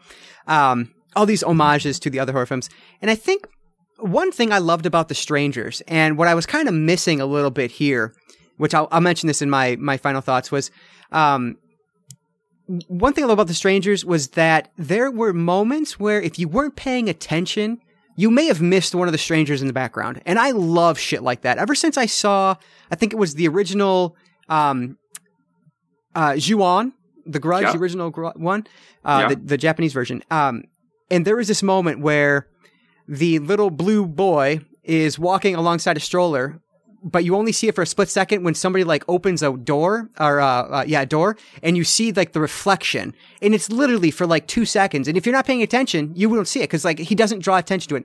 And there are moments like that sometimes in The Strangers, and I love that. And I thought here they didn't do that, and that was a little disappointing to me. And and then I watched it the second time, and I realized no, he doesn't. He doesn't do that with with, the characters here because I, I was specifically looking in the background to see if maybe I missed it, and I didn't see any. But I mean, that doesn't mean I didn't. I just I didn't see any. I don't think that's what he's doing. Instead, though, he kind of puts in instead of playing "Where's the Stranger," it's kind of "Where's the homage," uh, because there's so many different points where it's like, oh, this is from Texas Chainsaw Massacre. This is from Yeah. Scream. This is from Halloween. And, and so instead of playing, you know, where's the uh, stranger, it's kind of where's the homage. And I think that keeps it interesting for, you know, people like us who love this genre uh, Yeah. and, and can pick up on those. It's like, where's the source material coming from? Right. Know? exactly. Yeah. And uh, specifically, I mean, you talked about Carpenter, and I think so. He he obviously this this man is a Carpenter fan, uh, and he's seen Yes. he's seen his movies. One there's a shot that I can recall in uh, in Halloween where I think it's it's a point where either, um, oh my god, Jamie Lee Curtis's character hmm is running Laurie? across Laurie, Jesus, thank you, is, is going across the street and the camera does this like zooming and it's on its um it's on the steady cam is what it looks like anyway, and it's moving with it and it's a very fluid shot. And the director, um uh what's his name again? Johan? Carpenter. Oh, this one? Yeah, Uh, Roberts. Johan, Johan Roberts. Roberts. Yes. He takes that one shot or however many shots it were, and he does it all the time in this. Um, that's one of his favorite things. And so, I, what I can, what it looks like he's doing to me, is that it's it's a person on a Steadicam or a dolly, and they're they're pushing in and uh, zooming at points as well. And it's like a lot. Sometimes it'll zoom in or or it'll, it'll focus in on a shot before the character even gets there, and then the character will end up there.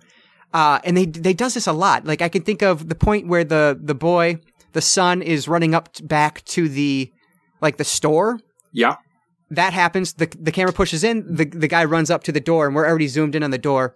Um, a little bit before that, it's when the guy the the son is like running across the street. It kind of zooms into the middle of the street. Then the guy appears there, and then goes and um, when she's about to hide under the under the um the the uh the but not the balcony. The porch? yeah under the porch where he like hides her under there. He does that in that shot too. Uh and it's just it's so reminiscent of carpenter.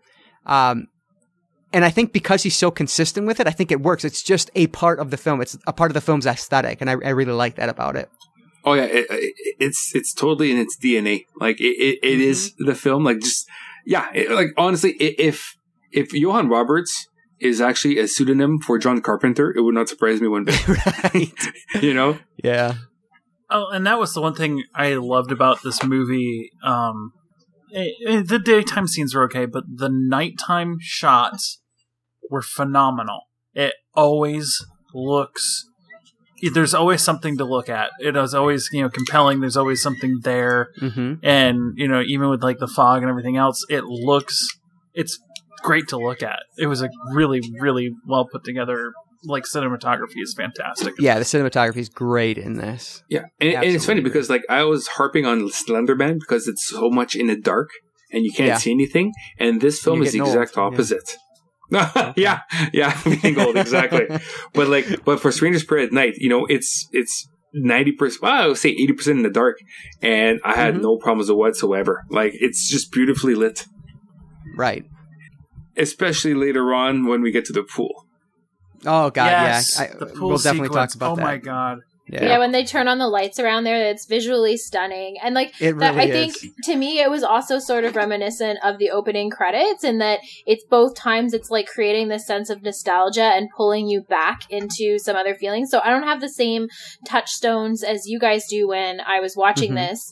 Um, because as I mentioned earlier, I literally grew up in basically a cave. So like no electricity at different points in my life. So Right. I didn't watch a lot of like movies growing up and quite frankly i i've not had the chance to catch up. So i don't have all of those like callbacks and things but there's still that sense that po- really powerful sense of nostalgia throughout this film because they're creating it with music and color mm-hmm. and other visual elements that really draw you into that and create that atmosphere for you regardless of whether or not you understand all the other cues and callbacks that are happening. Right, and that that's so important because obviously not everyone is. You know, every the majority of people are going to be more like along what you're saying, where you don't necessarily know what all those callbacks are, and so you have to you know be able to affect them as well, and so that's so important, which I think is a, a good nod to to his filmmaking prowess. Um, I, I love the, so the smiley face. Again, I just marked out like I love seeing the smiley face on the mailbox. Um, Yep. One thing I, I like because it was there when the when the van pulls up into the driveway, and um, I, it almost felt like one of those things that like you may have missed it if you weren't paying attention. Um, but then a couple shots later, he just focuses in on the mailbox, and that's the entire shot. And I was like, oh, I wish wish he didn't have to do that, like you know. But Not It's make it, not make it so obvious. exactly, yeah, It, it- it's Uh, like these guys have already marked their territory, It- right, and right. uh, yeah, it's like they they've tagged it, and you're in our world now. Yeah, and I missed it the the, the first time it through because I was like typing, I guess, and so I was looking down. But um, the second time watching, I, I realized that the note when she walks in when they arrive at this place, I forget the name of it, Glen Point or Glen Lake or Oh, whatever, it is. eh, no, Canyon Valley. Canyon Valley. Okay, Yeah, we were making fun of. Well, Melissa was making fun of that earlier, but yeah, I think it's because it's really redundant canyon is a Canyon type of valley it is. Like- It's kind of like kind of like Hill Valley and Back to the Future. right. yeah, it's a good point. I didn't even think about that, but yeah.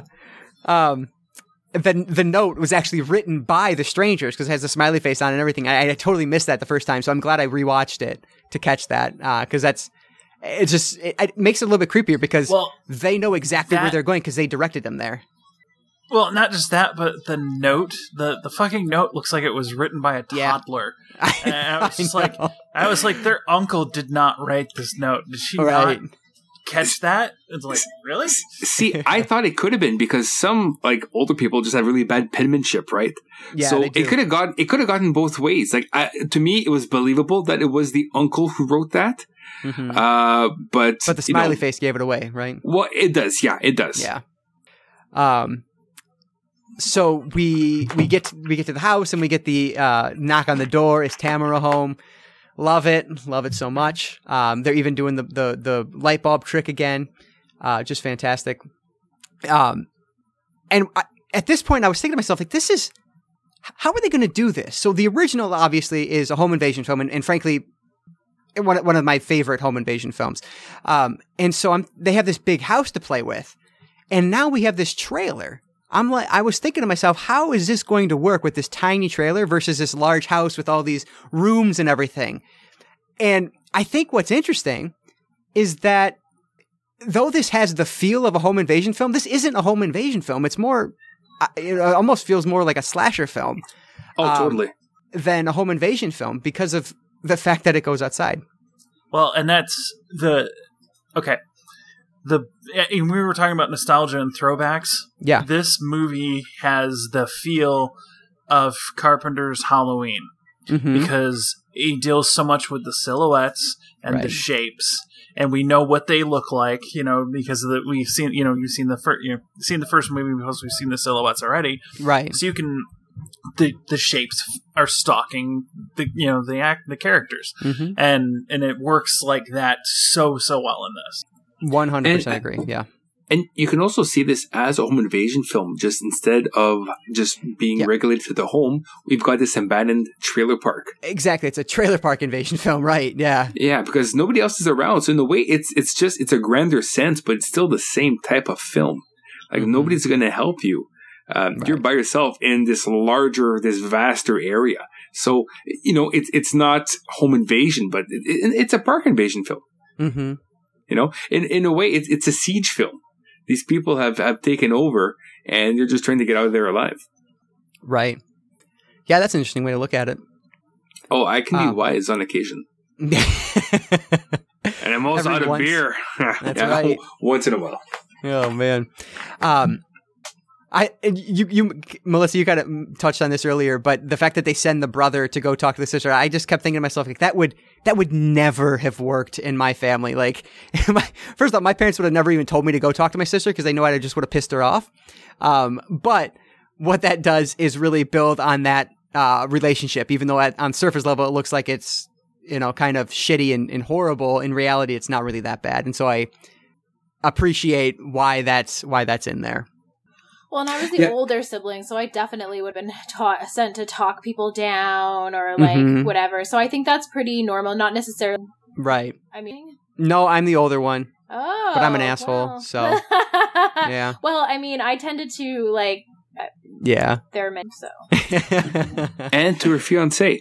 Um, with uh, I had the same uh, thought in my head is Mhm. that I'm the older brother in my family. Mhm. Uh, if I went to talk to my younger sister, it would not accomplish anything. She would Right. not listen to me. Maybe so it's just a guy yeah, thing. maybe it is. We we can't be sent to talk to anybody. pretty much, pretty much. Well, and it, and it all depends on your you know your family relationship too. exactly. I mean, yeah. she's had a history, and they talk about it. She's had a history of always, you know, looking up to him, wanting to emulate him. I mean, how she wanted to play baseball Right. with him and Baseball. everything else. Yep. So, Yeah. I, I to me that made sense that after the fact, you know, that they sent him out there. Mhm. yeah, my younger brother read all my Stephen King novels. He sometimes tried to wear my dresses. I mean, totally. yeah. Makes sense. Um, I, I love the, um, I, one of those moments where, again, they could have been more subtle with it, but I still liked it when, uh, they're walking through the park and you see the, the girl in the background and then she runs away. So again, it draws even more attention to her, the fact that she runs away. Um, but again, it's still a creepy thing. And I, I like that because it's just unsettling to just know that you're being watched like that. And so I enjoy that. Yeah, I like those moments a lot. Like the high, one of the highlight moments of the film for me was when she's Mhm. in the tunnel and Yeah. the other the woman is suddenly there. Like I love Yeah. stuff like that. Like it got me, and it got me both like both times I saw the movie. Even Yeah, though I that knew it was was- coming and was waiting for it, I was still like, ah, Right. Yeah, and- exactly. well, and and I think that moment too, the the truck helps distract you from exactly. the tunnel mhm. because you're focused on what the hell is the truck going to do? Is it going to ram her? What you know? And then Right. boom, right there. Yeah, it's it's uh reminds you of a, a street magician. You know, just a, s- uh, sleight of hand. You have you know you have the hand on the Sleight shoulder. of hand. so- yes. I And well, and so- it's and it's classic horror storytelling. I mean, they Right. did. I mean, hell, Steven Spielberg did that in Jaws. Mhm. Whenever you saw the shark in Jaws, you always heard the music up until Right. the point they took the music away, and then there's the fucking shark scaring the shit out of you Exactly. because you would train the audience to listen for the music. Mhm. Another throwback that I liked to the original was, and did you guys notice this? That the trailer, the aesthetic of the trailer was like the exact same as the house in the original. It's like this w- filled with wood grain. Uh, and browns and like the lights just make the make the light bulbs look yellow. Uh, yeah, it felt like it could have been a, a shot in that house. Like it was so similar. Well, well, I was, and I'm wondering if the uh, they didn't pick that one on purpose, you know, because of it. Well, and I, obviously the filmmakers did, but I was Oh, you're talking about the in the back- strangers? Yeah in the back of my head I was wondering Mm-hmm. maybe they sent them there because you know oh it's so similar to such a good time we had you know Right. Could be because Well, they were there, I'll- right? Because they have the Chinese food or the Asian food in the fridge. Oh, Um, I'm sorry, go ahead, Marc. Yeah, I was I was saying to Melissa as we were watching it for the second time, I'm like, I would totally go to this trailer park and rent like a trailer for a weekend or a week. It looked so cozy and comfortable. Just to sit back, relax, no technology, play some cards.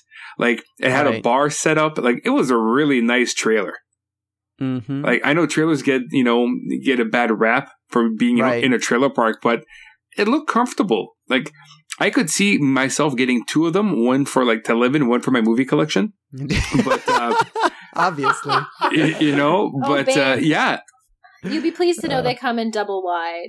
I Oh, lived in a trailer Christ. park for a few years, so thank. God for that because I need storage space. But uh, yeah, like I'd be totally comfortable staying in a place like that. hmm Um, we get the return of the lipstick on the window again. Um, but one thing I think is interesting is that, and I feel like I'm, I'm kind of jumping my my own thoughts here, but in the original, these three people are are really fucking with these these two people. Uh, they're really playing with them the entire film until finally they decide they they're done and they've had enough. Here, they play with them much less, um, and I feel like it's because it's a numbers thing. They imme- like it, basically as soon as they can, they take out the dad, uh, the mom, and the dad, and then they start kind of toying a little bit more. But it's not. It's nowhere near this in the same way as it is in the original. And I think that's smart because you know it's four on three, and then it's three on three, and then it's two on three, and that's when they can kind of start doing things a little bit more. Well, and the other thing too is they had time to play with the uncle and aunt, uh, and Right. they obviously did because they are uh, Mangled, Yeah, yeah, was yeah. Yeah, because they weren't expecting them to come, right? So they thought it was just two old people, and here comes a you know a Mm. carload full of fresh uh, fresh souls. no, Mm, I, Um, I think they were expecting because they heard the Yeah. message and then they left the note. Like they prepared, so they knew they had a Yeah. timeline with the older couple. Oh, right. but, 'cause but I'm knew just saying is that like, they were coming. but they were looking to kill the old couple, and then lo and behold, oh, we have you know their relatives coming over. You know, so I, I think they killed the old couple, um, and that was going to be it. But now here comes these new people coming in, you know, visiting. Um, they weren't aware they were on their way, you know. So No, like they they knew they were coming. You're Like, wrong, they- babe. You're wrong because the co- the No. phone message would have happened a couple hours before they like came in to kill these people, and I'm sure they were already watching them before. So But- I mean, like we can wrestle about it, but you're you're No, all I'm saying is that it's not like they'll check their fucking phone messages first before they kill this couple. um, they killed I the would. couple. If you're going to be a good little murderer, you check all messages, obviously. But the old couple killing was spontaneous. And now they had to, you know, rearrange their plans for these new people coming in. They thought they'd only be dealing with two old people, but now they've got four younger people coming. So they home invaded their trailer, not knowing until maybe after they died that, hey, we got more people coming. We need to set up a kill zone. But So- initially coming to the park, they thought it'd just be the two people. I, I can see that argument. And what, what kind of my uh, timeline of events was that they show up here, they are fucking with the aunt and uncle, and then I th- I feel like that might have even been the night before, which I could be wrong, but I feel like that was the night before because then they get the phone call. They hear the phone call because when the the family that we're following gets in there, it's still blinking, which means it's a new, which would lead to me believe that it's a new message. And so I would feel like they heard the call come in, they heard the message, and that's when they kind of knew that this new couple, that this new family was on their way. Yeah, they Yeah. probably heard the phone call during the kill or shortly Right. after they've done playing with the bodies, Mm-hmm. and they're like, "Oh man, we got more fun coming." Well, see, I I got the impression that they killed the old people and they were just kind of bumming around, and then they heard the message the next day. Yeah, You and know I mean what? that that could I, be. Yeah, I can s- I can see that I see too a because similar- like they they got Chinese food. It's not like the old people had Right. Chinese food in their in their fridge, right? right because that's not their apart. That's not their trailer. They wouldn't have just been hanging out there. Yeah, Yeah, so yeah, it's interesting, interesting timeline. But yeah, I kind of that's kind of how I, I was seeing it as well. But but the Um, kills can't be that far apart just because the dog is still barking in the room mhm. and he's getting pretty hungry. So I'm like, I I think it's a quick turnaround. But they initially still just thought it'd be just two kills, and now they're getting six. I don't know how quick though, because think about like they open like yeah, the dog was there, but he wasn't barking when they first came in into the into the trailer. Mhm. It, Oh, it was yeah. he forgot he started barking after when he heard them, and when they open the door, she immediately goes like oh like there's an overpowering smell plus flies. So I think like w- Mhm. how long does a fly larva take to like whatever? So I Uh, think you're day looking. or two. Yeah, so I think- day, yeah. I think that timeline of like the they killed them, they heard the message the next day. I think that maybe plays out pretty well. Mm-hmm. All I know is that they only had so many knives, and now they had to get more knives because they already used two knives on two people. They should have ordered Right. cutlery with their Chinese food. exactly. They were not thinking ahead. That's for damn sure. yeah, but a I'm spork isn't as, as threatening as you know an actual you know real knife. I Right. mean, you haven't seen me wield a spork. I'm pretty. You're threatening without a spork, babe.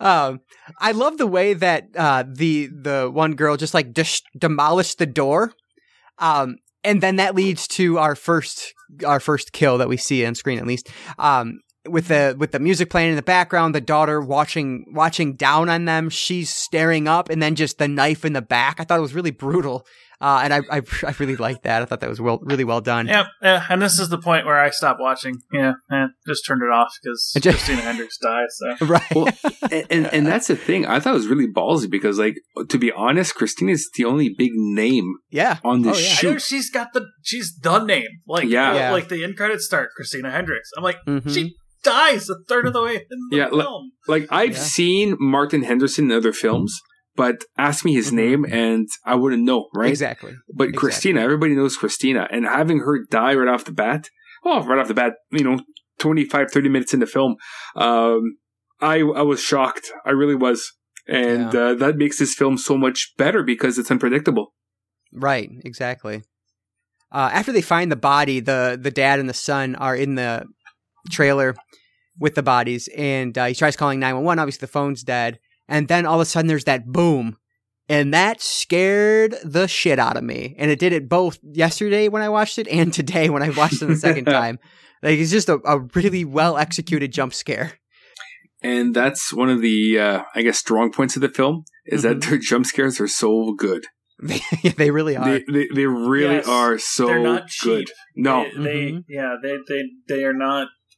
You don't feel cheap afterwards, like they are. You know, oh yeah, that got me. Yeah, that was terrible. No, they earn it. right. Yeah, like like I remember, uh, re- I wouldn't say jump, but I remember reacting uh, in the theater when I first saw the film, and again just uh, this past no, I had uh, to week. push him out of my lap. It was so I, awkward. exactly. The big manly Oh. man. I wouldn't say jump, but I, I felt bad because I kind of dislocated her knee when I landed, but uh, you know, it's for the love of film, so it's Exactly. it's, it's you know Worth it's it. fine. Mhm. Yeah, I love so obviously one of like the big characters is the uh the the sack man. I don't know what the hell you call him. The guy with the guy, the male stranger, yeah, the- Um, the man in the mask. man in the mask. Yes, and uh his like introduction into the film was fantastic. With you know the, the dad telling the son, "Go ready, get ready, run," and he goes and he just stops in the doorway and stares out and says, "Dad." And then you just see him standing there with the axe in the middle of the fucking road. Like, just what an awesome way to introduce this character who to me is just iconic in his own right. Like I it's fantastic. Well, the, the guy doesn't say anything, but you know Mhm. his intent, and he just looks Right. so cool and so yeah. confident. Like this is a big trailer park, and they're able Yeah. to track these guys down pretty quickly Mhm. and easily, for that matter. Right. Uh, like he's got no reason that he won't come out of here unscathed. Yeah. Like it's it's his game, and he's the masterman or mastermind, I should say. Um one thing I I always complain about is the in, in horror films kind of that trope of oh my cell phone battery's dead or oh my um it's usually the I don't have reception. And that always just bugged me. Uh and so I think here they do it they do it really well. It's it's natural, it's believable, you know, hey, let's have one more night together you know, without the phones, let's play cards. And so they kind of gather the phones and then they just storm out. And so they leave them without thinking about it. And then they come back and the, and the phones are, are, you know, destroyed. And I think that was a, a very intelligent way to get the phones away from everyone. Otherwise, you don't really have a film here because you just call 911, you know? Uh, and so I think that was smart. That was well done. Well, and that's a problem with like slasher films these days is that Mhm. technology is so at your fingertips. Exactly. How, how can we make it creepy and make it a throwback to yesteryear? And it's Right. just by finding a smart way to just disable all technology. Well, Yeah. I think Set like it in the wilds of West Virginia, where your cell phone reception is so shitty. Even the Verizon guy is going, "Where the fuck am I?" I lived in West Virginia. I always had reception, so I don't know what you're talking about. Yeah. Good meth there. Good meth. liar, liar. just all horror movies will be set in none of it from now on because you don't have silver set. But there, um, you could also like realistically, if you're really afraid and your hands are shaking, things how how able are you to actually dial your cell phone? Like I think Mhm. there's just that kind of thing. But also, everyone could just carry shitty iPhones that shatter as soon as you drop them. So then Right. there's that. And that's what they had. Absolutely. Because They're all shattered. life. Oh. Um, and I, we've already touched on it a little bit, but like this, the uh, the sound design work in this, the sound editing for this is just uh, so fucking good. Um, and you talk about it with like the, you know, they use this for jump scares. It it, it adds to them. musical choices too. Yeah. Oh my god. Um, and and when the moment when the dad and the son find the mother dead is so smart because it's like it's like uh, we hear what the character. It's like their ears are ringing, so it's almost like a bomb went off. And for those two, it really did. And so I think that's just so well done. It's such a smart way to handle the sound design. I love that. Did we lose him again? Uh, There we go. Oh. Hello. hi. Yeah, there you are. Well, welcome Okay. back. All right, that was strange. All right, everyone's still there. Yep. Yeah. Okay, perfect. All right. And then so from from that moment where these, you know, it's all it's as if the bomb went off, which I think is just such a well done moment. Um we get this th- they're driving in the van and just that perfect shot because you're looking at the the son who's kind of looking out like behind him out the window and we see in the corner we see the the man in the mask he throws like I don't know what he throws at the at the van I thought it was But- a brick. That could be yeah and he throws Well, a it big ass brick. he Yeah. throws it right at it and that's what causes the crash like it's such a cool shot because it's all right on like the, the edge of the frame and it's it sets up this whole next part of the film and i think it was so awesome i just it was such a cool shot I thought so too, and I just thought the aftermath of the uh, of the accident was pretty badass. Uh, again, not expecting what happened, and it's funny for some reason. Like with this film, I, I thought everybody would survive, and uh, boy, was I wrong. You know, Yeah. so like seeing the dad die, and then in such a painful mat in a painful fashion. mm-hmm. You know, between uh, the uh, the stick in the stomach, and And then just having the guy beside him. he's stuck and- there and then and I just felt so bad for this for this family because like they're Mhm. trying to do their best to right to provide for their kids and you know they're at their wits end and just the whole you know father and son I love you you know? Yeah, yeah I'm, it's I'm so proud of you yeah. Yeah it's it's it's really sad and like some horror movies you just don't give a fuck about these characters hmm but for, like in this film you really care about the people involved. Yeah i know i sure did yeah. Yeah and it just makes the film or the deaths that much more tragic when they do happen. Right. Um, jumping jumping ahead a little bit. So um, to that, we get to the point where uh, the you get like the um, what do you call it? like the Jack in the Box scene, yeah and uh, the the the girl in the mask pops up from from behind under the the sheet or whatever it is. Uh, and I, and then the, the the brother comes in with the gun, and I I just wanted him to pull that fucking trigger so badly, and he wouldn't do it. And I was just like, "Oh, you idiot! Like that mistake just cost two lives. I guarantee you." Uh, of course, Well, I and turned out I, being I wrong, love but- too the I love too where she's just like, "Give me the gun, I'll do it." I know I'll fucking do it. Yeah, exactly. What I couldn't get is why are you playing with a jack in a box when I- your life's in danger? You, you Right. stop to turn the crank. I, I would have disregarded that box. I would have kicked it away. I would not have stopped to play with it. Yeah, I'm not sure what uh, what compelled her to do that, but I was going with it, so I didn't I didn't question it too much. yeah. Oh, and okay, so then there's the moment they're sitting in the the other trailer. They're talking about, you know, remember when I fell out of the tree or whatever, and I was, and the mom was like, "What the fuck did you do?" Blah blah blah. Um, and she's like, uh, Bailee's character says, "Well, you know, we wouldn't be here if." Uh, I wasn't such a fuck up, and he's like, "No, you know that's not true." And I was thinking, "Well, it, it's it's kind of true." Eh, yeah, pretty much it is your fault Right. that we're here right now. Yeah, but then out of fucking nowhere, the truck comes flying through the side of the trailer, and my heart was just pounding at that point. I was like, "What the hell just happened?" I love the It was look so on the cool. kids' faces too. I know, yeah. Oh, so great. Um, and then that's when she hides under. He hides her under the deck, and then they get to the um to the like store area where he gets to call nine one one. Um, and I really Mhm. liked that whole scene uh, at the at the beginning where you know we kind of see her from behind, and then all of a sudden she's gone when he turns around. Um, and then obviously that incredible shot where like we're standing so the cameraman must have been standing on the opposite side of the pool and he's like zooming in and as he's zooming in the girl in the mask is f- running toward him and then all of a sudden the camera shot changes and we see him clocking her in the side of the head with the um, golf club such a just a memorable shot i thought was done so well that was the that was the That the part of the movie. I was like, yes, yeah, do it again. exactly Yeah. Yep that shot was so satisfying that you know it's the first damage that these guys incur, and Right. uh, yeah, oh it- yeah, like it was it was almost like a, a, a stress reliever, like a break in Mhm. everything because everything's at a crescendo, and it's Yeah. finally like a point for the good guys. Right.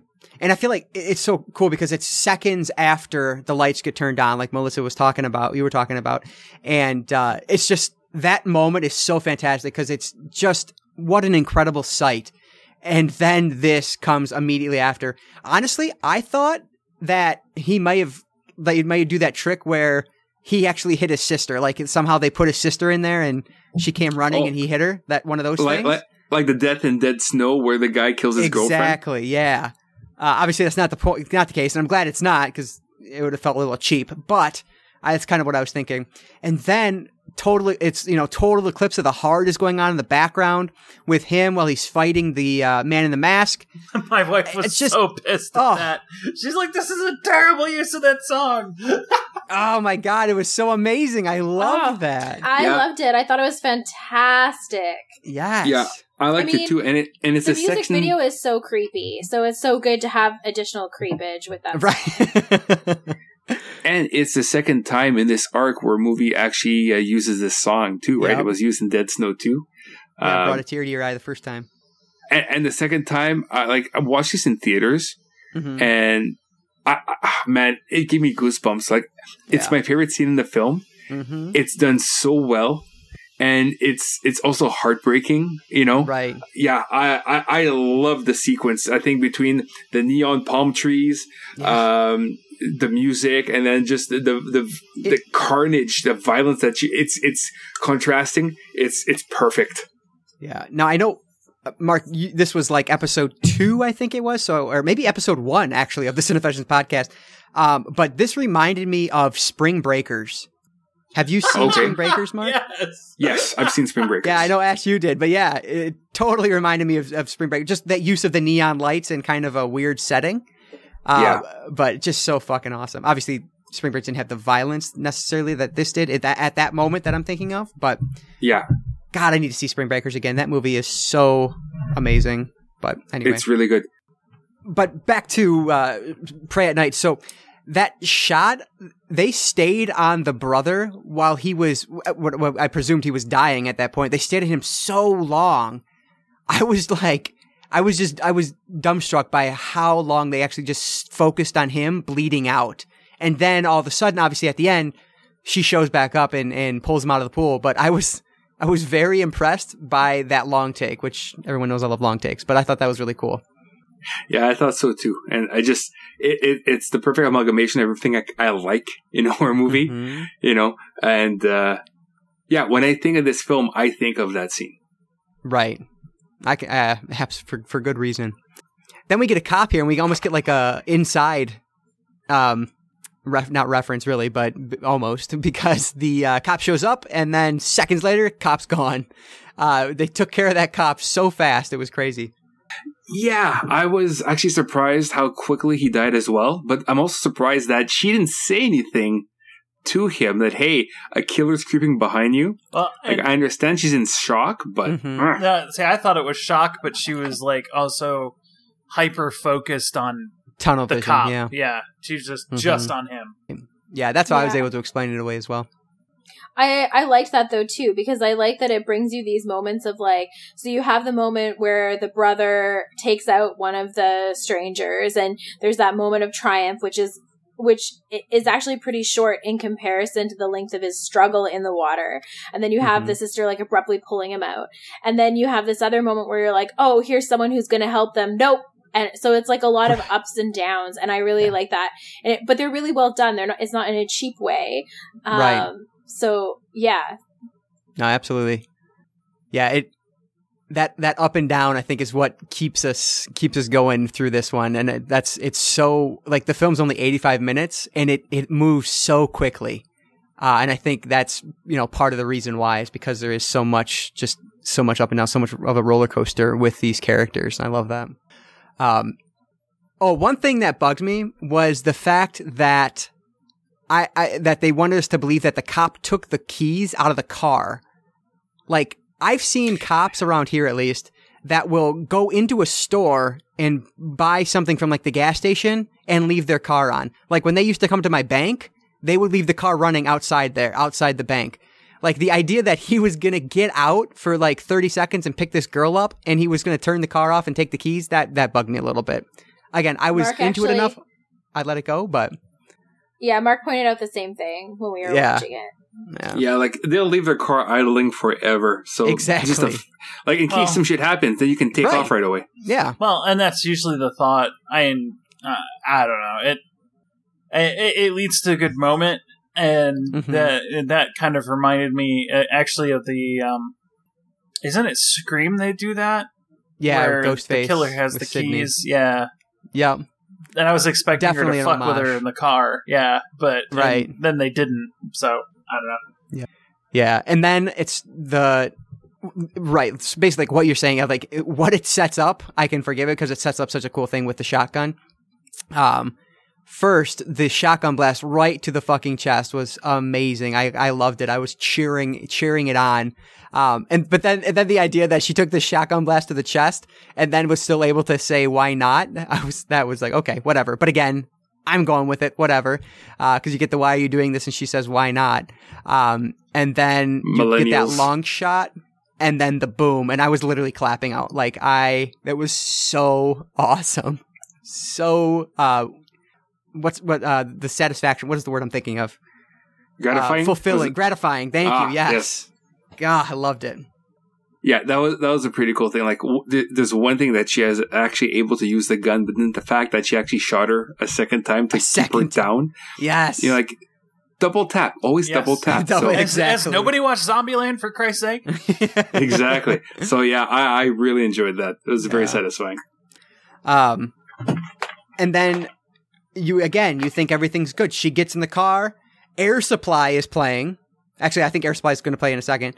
Um, and then boom, the pop, the lights pop up right behind her, and it's just like this. They are relentless. Man in the Mask is relentless, and he just fucking plows into her.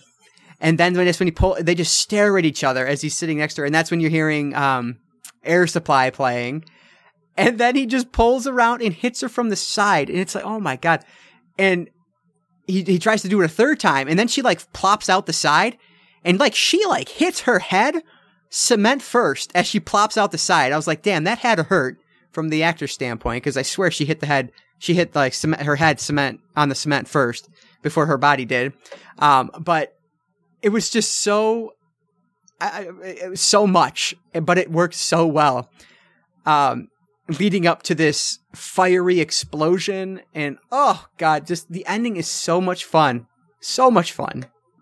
Yeah, it's like he's playing with her at this point because Mhm. it's really just her versus him, Exactly, and he's got this this god uh, ego God thing complex going yeah. on, right? Exactly, the god complex, where like she's in his world, and you know the car crashes are, are horrifying as it is, but then when like he speeds past her and then swerves Yeah. and then turns and hits from the side, and she's able to uh, take care of business. You know, Mhm. with the with the lighter and the gas explosion, and then getting against a Oh my night God, sky, yeah. and it's beautifully lit. Oh, just- such an awesome it's a shot. nice thing to see on the big screen. Yeah. Her walking away with that inferno behind her was just amazing. And then Yeah. the And then we get the starts up. Christine homage. Yes. Yeah. Yes. I love it. I literally wrote down, oh my God, this is the greatest thing ever. Um, like, I, I don't care that it's absurd that he's survived all this and the truck is still able to drive after. It's like, I don't care. Like, the results are totally worth it. The music playing in the background, the way it kind of goes out, um, and the shots that he's creating, like, the most blatantly obvious homage to Chex- Texas Chainsaw Massacre, which I absolutely fucking loved. Um, and then that that homage to TCM keeps going because then she jumps into the back of the truck, and Yeah. like I was waiting for him to do a fucking axe dance, you know, like uh, Leatherface does the chainsaw dance. Um, Yep. it's just oh so great. The uh, the special effects on Man in the Mask with his hands being burned, pulling the glass out of him, so brutal. Um, oh, it's just God, I, I just I loved that so fucking much, man. It's like what everything I love about about film was right there. Mhm. It, it's hard to be a horror fan and not like this film because it does Right. take the best parts of like the last Exactly. 30 years and just puts it into 90 minute blender. Right. Man, oh man. Uh, and then and then finally that we get the ending. Um, and they obviously they they survive. They're in the hospital. Uh, she wakes. She kind of gasps awake. Um, and what I like about this is that even though they quote unquote won, what this to me is, she hears someone knock at the door and she freaks out. And to me, it's kind of like a PTSD thing. Like this is something that she could be fucking like messing with for the rest of her fucking life. And that is just Totally. a really dark way to end it. hmm Yeah, she's always like Laurie Strode. You know, she's always going Right. to have to look, always going to have to look over her shoulder. Mm-hmm. You know, um, but at least you know in this film, you know she might suffer from PTSD, but she did kill the demons after her. You know, Right. like she did. It's not like these guys are going to come back to life, like like Exactly. a Laurie Strode. Like these guys are dead. She mm-hmm. survived, but now she's got survivor's guilt because her parents are dead. Right. Because Yeah. it's on her because of her bad attitude, right? So I really, I, I, I thought the ending fit the whole overall theme of the film really, really well. So, any other thoughts you want to talk about from this one, or should we move on to our final thoughts? Ah, let's go to our final thoughts. Okay. So, Ashe, what are your final thoughts and your star rating for The Strangers Prey at Night? I, I, I was honestly after the trailer, I was not expecting much out of this movie. Um, even with Christina Hendricks in it. Uh, anyway, um, but uh, no, I thought it was it was really put together well. I like the homages. Uh, I like that they're not straight up homages and ripping them off. They're actually doing something slightly different with it.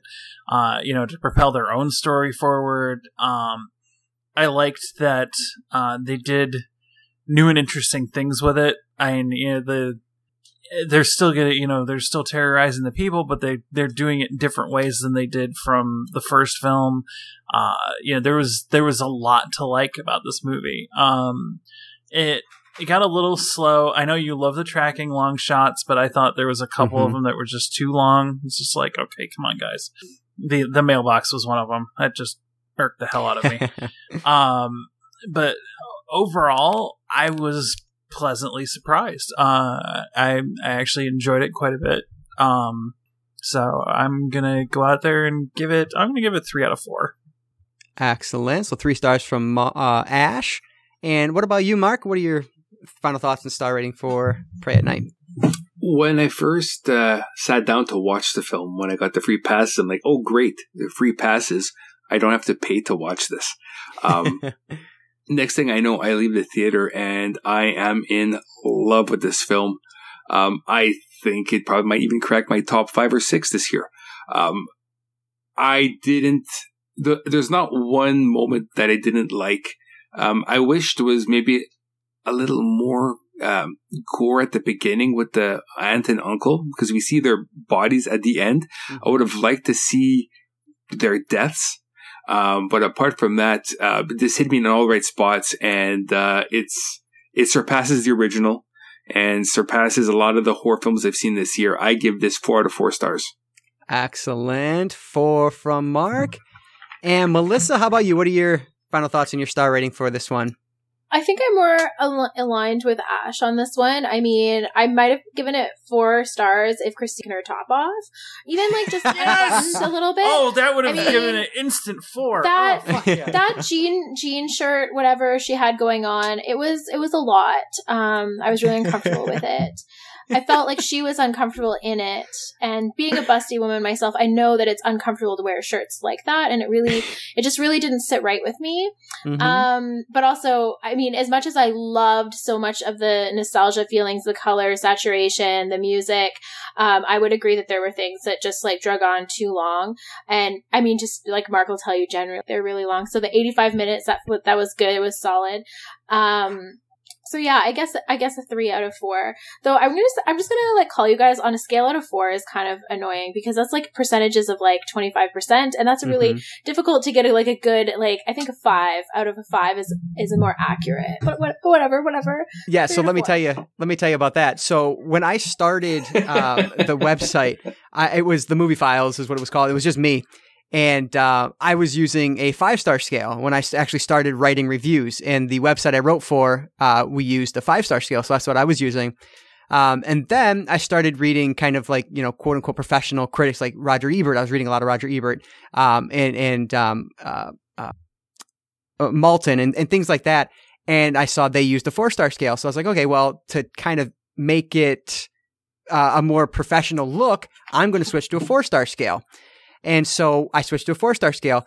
Now everything out there uses a five star scale. And so like I want to move back to a five star scale, but we I have literally hundreds and hundreds of reviews that are now at a four star scale that it would be an absolute pain in my ass to switch it back to a five star. so I'm with you. I would like to go because Letterbox I is so popular now. I'd like to go back to that five star because it's just easier um, to keep could- it all I mean, kosher. But- I'm giving you this opportunity now. I mean, you could just be like, listen, we listen to women here instead of fashion to really hear their feelings.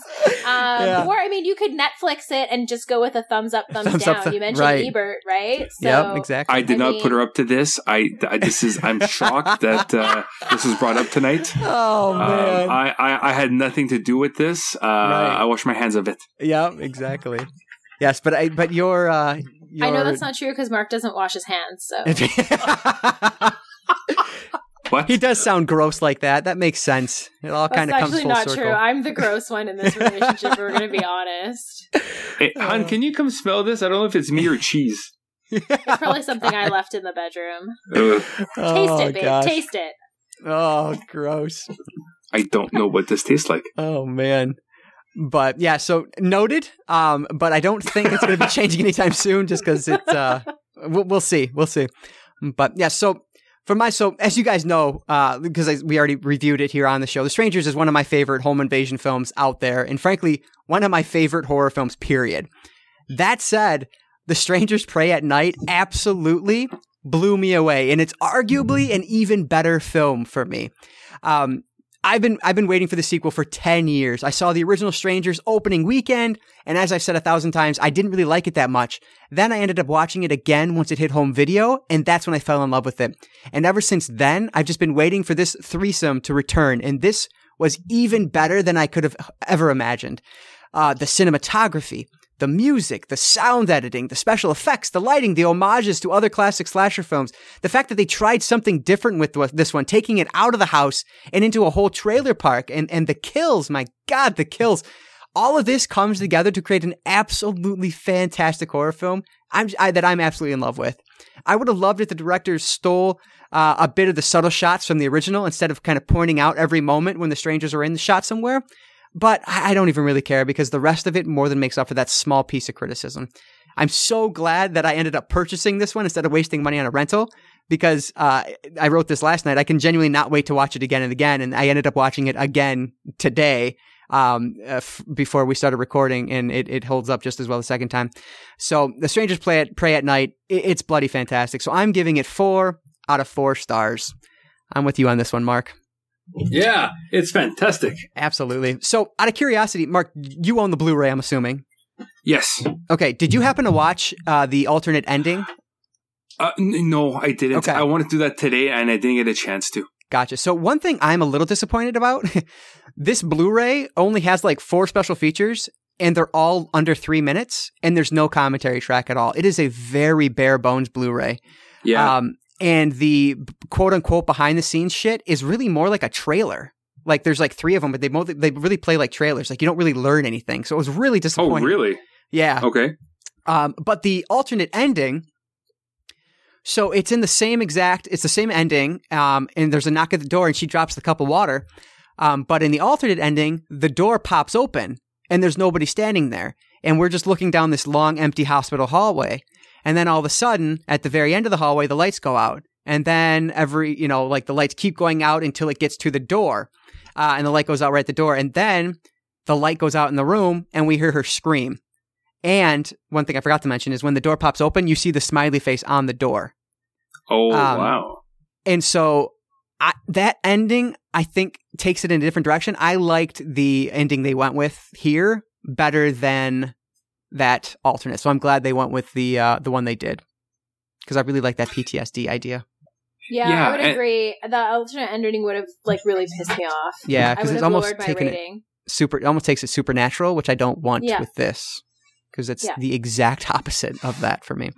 But yeah, so the special features disappointing, not even auto fairy. So yeah, the Blu-ray disappointing, but I don't care. Still worth it um, because the movie's movie's you know good enough to make the Blu-ray worth it alone. But all right, so that is going to do it for our summer sequels 2018 arc. And so now that the summer is coming to an end and we are all the way through this arc, where are we going from here? Well, I'm glad you asked because we think we have an awesome answer for that. Actually, what we're going to do now is announce our next two arcs because um, both of them are a bit shorter than we normally do, but they are related, they're relevant, and most importantly, they should be an absolute blast to discuss. So, first up on the docket is going to be a trilogy. But this is a trilogy that is connected by theme and tone instead of characters or story. We're going to take a look at John Carpenter's Apocalypse trilogy.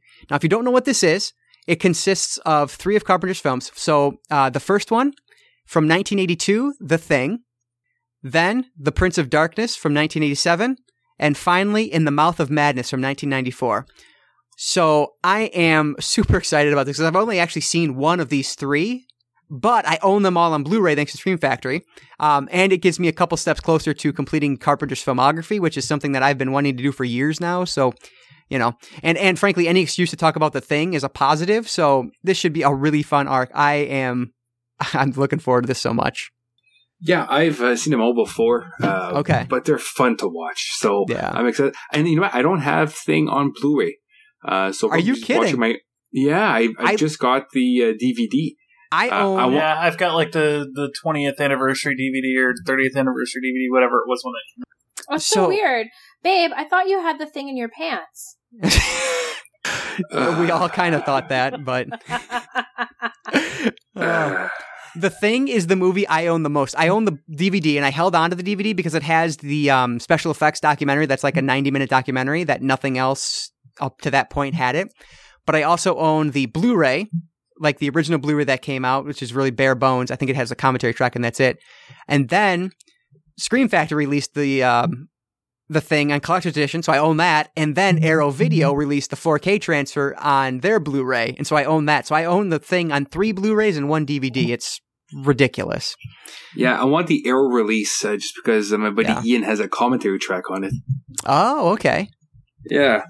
Yeah, so I'm hoping to watch that one a couple times because I've not actually watched it with a commentary track. I've seen the movie a lot, but not watched with a commentary track. So, and I've actually discussed this on a podcast way back when I too. So this actually be my um, second time discussing the thing. So I'm excited. And the first time was really short, so this will be fun to have one of our The, long um, discussions on it. The commentary track doesn't one of the editions. I remember watching it. One of the editions has Carpenter and Russell talking together, doesn't it?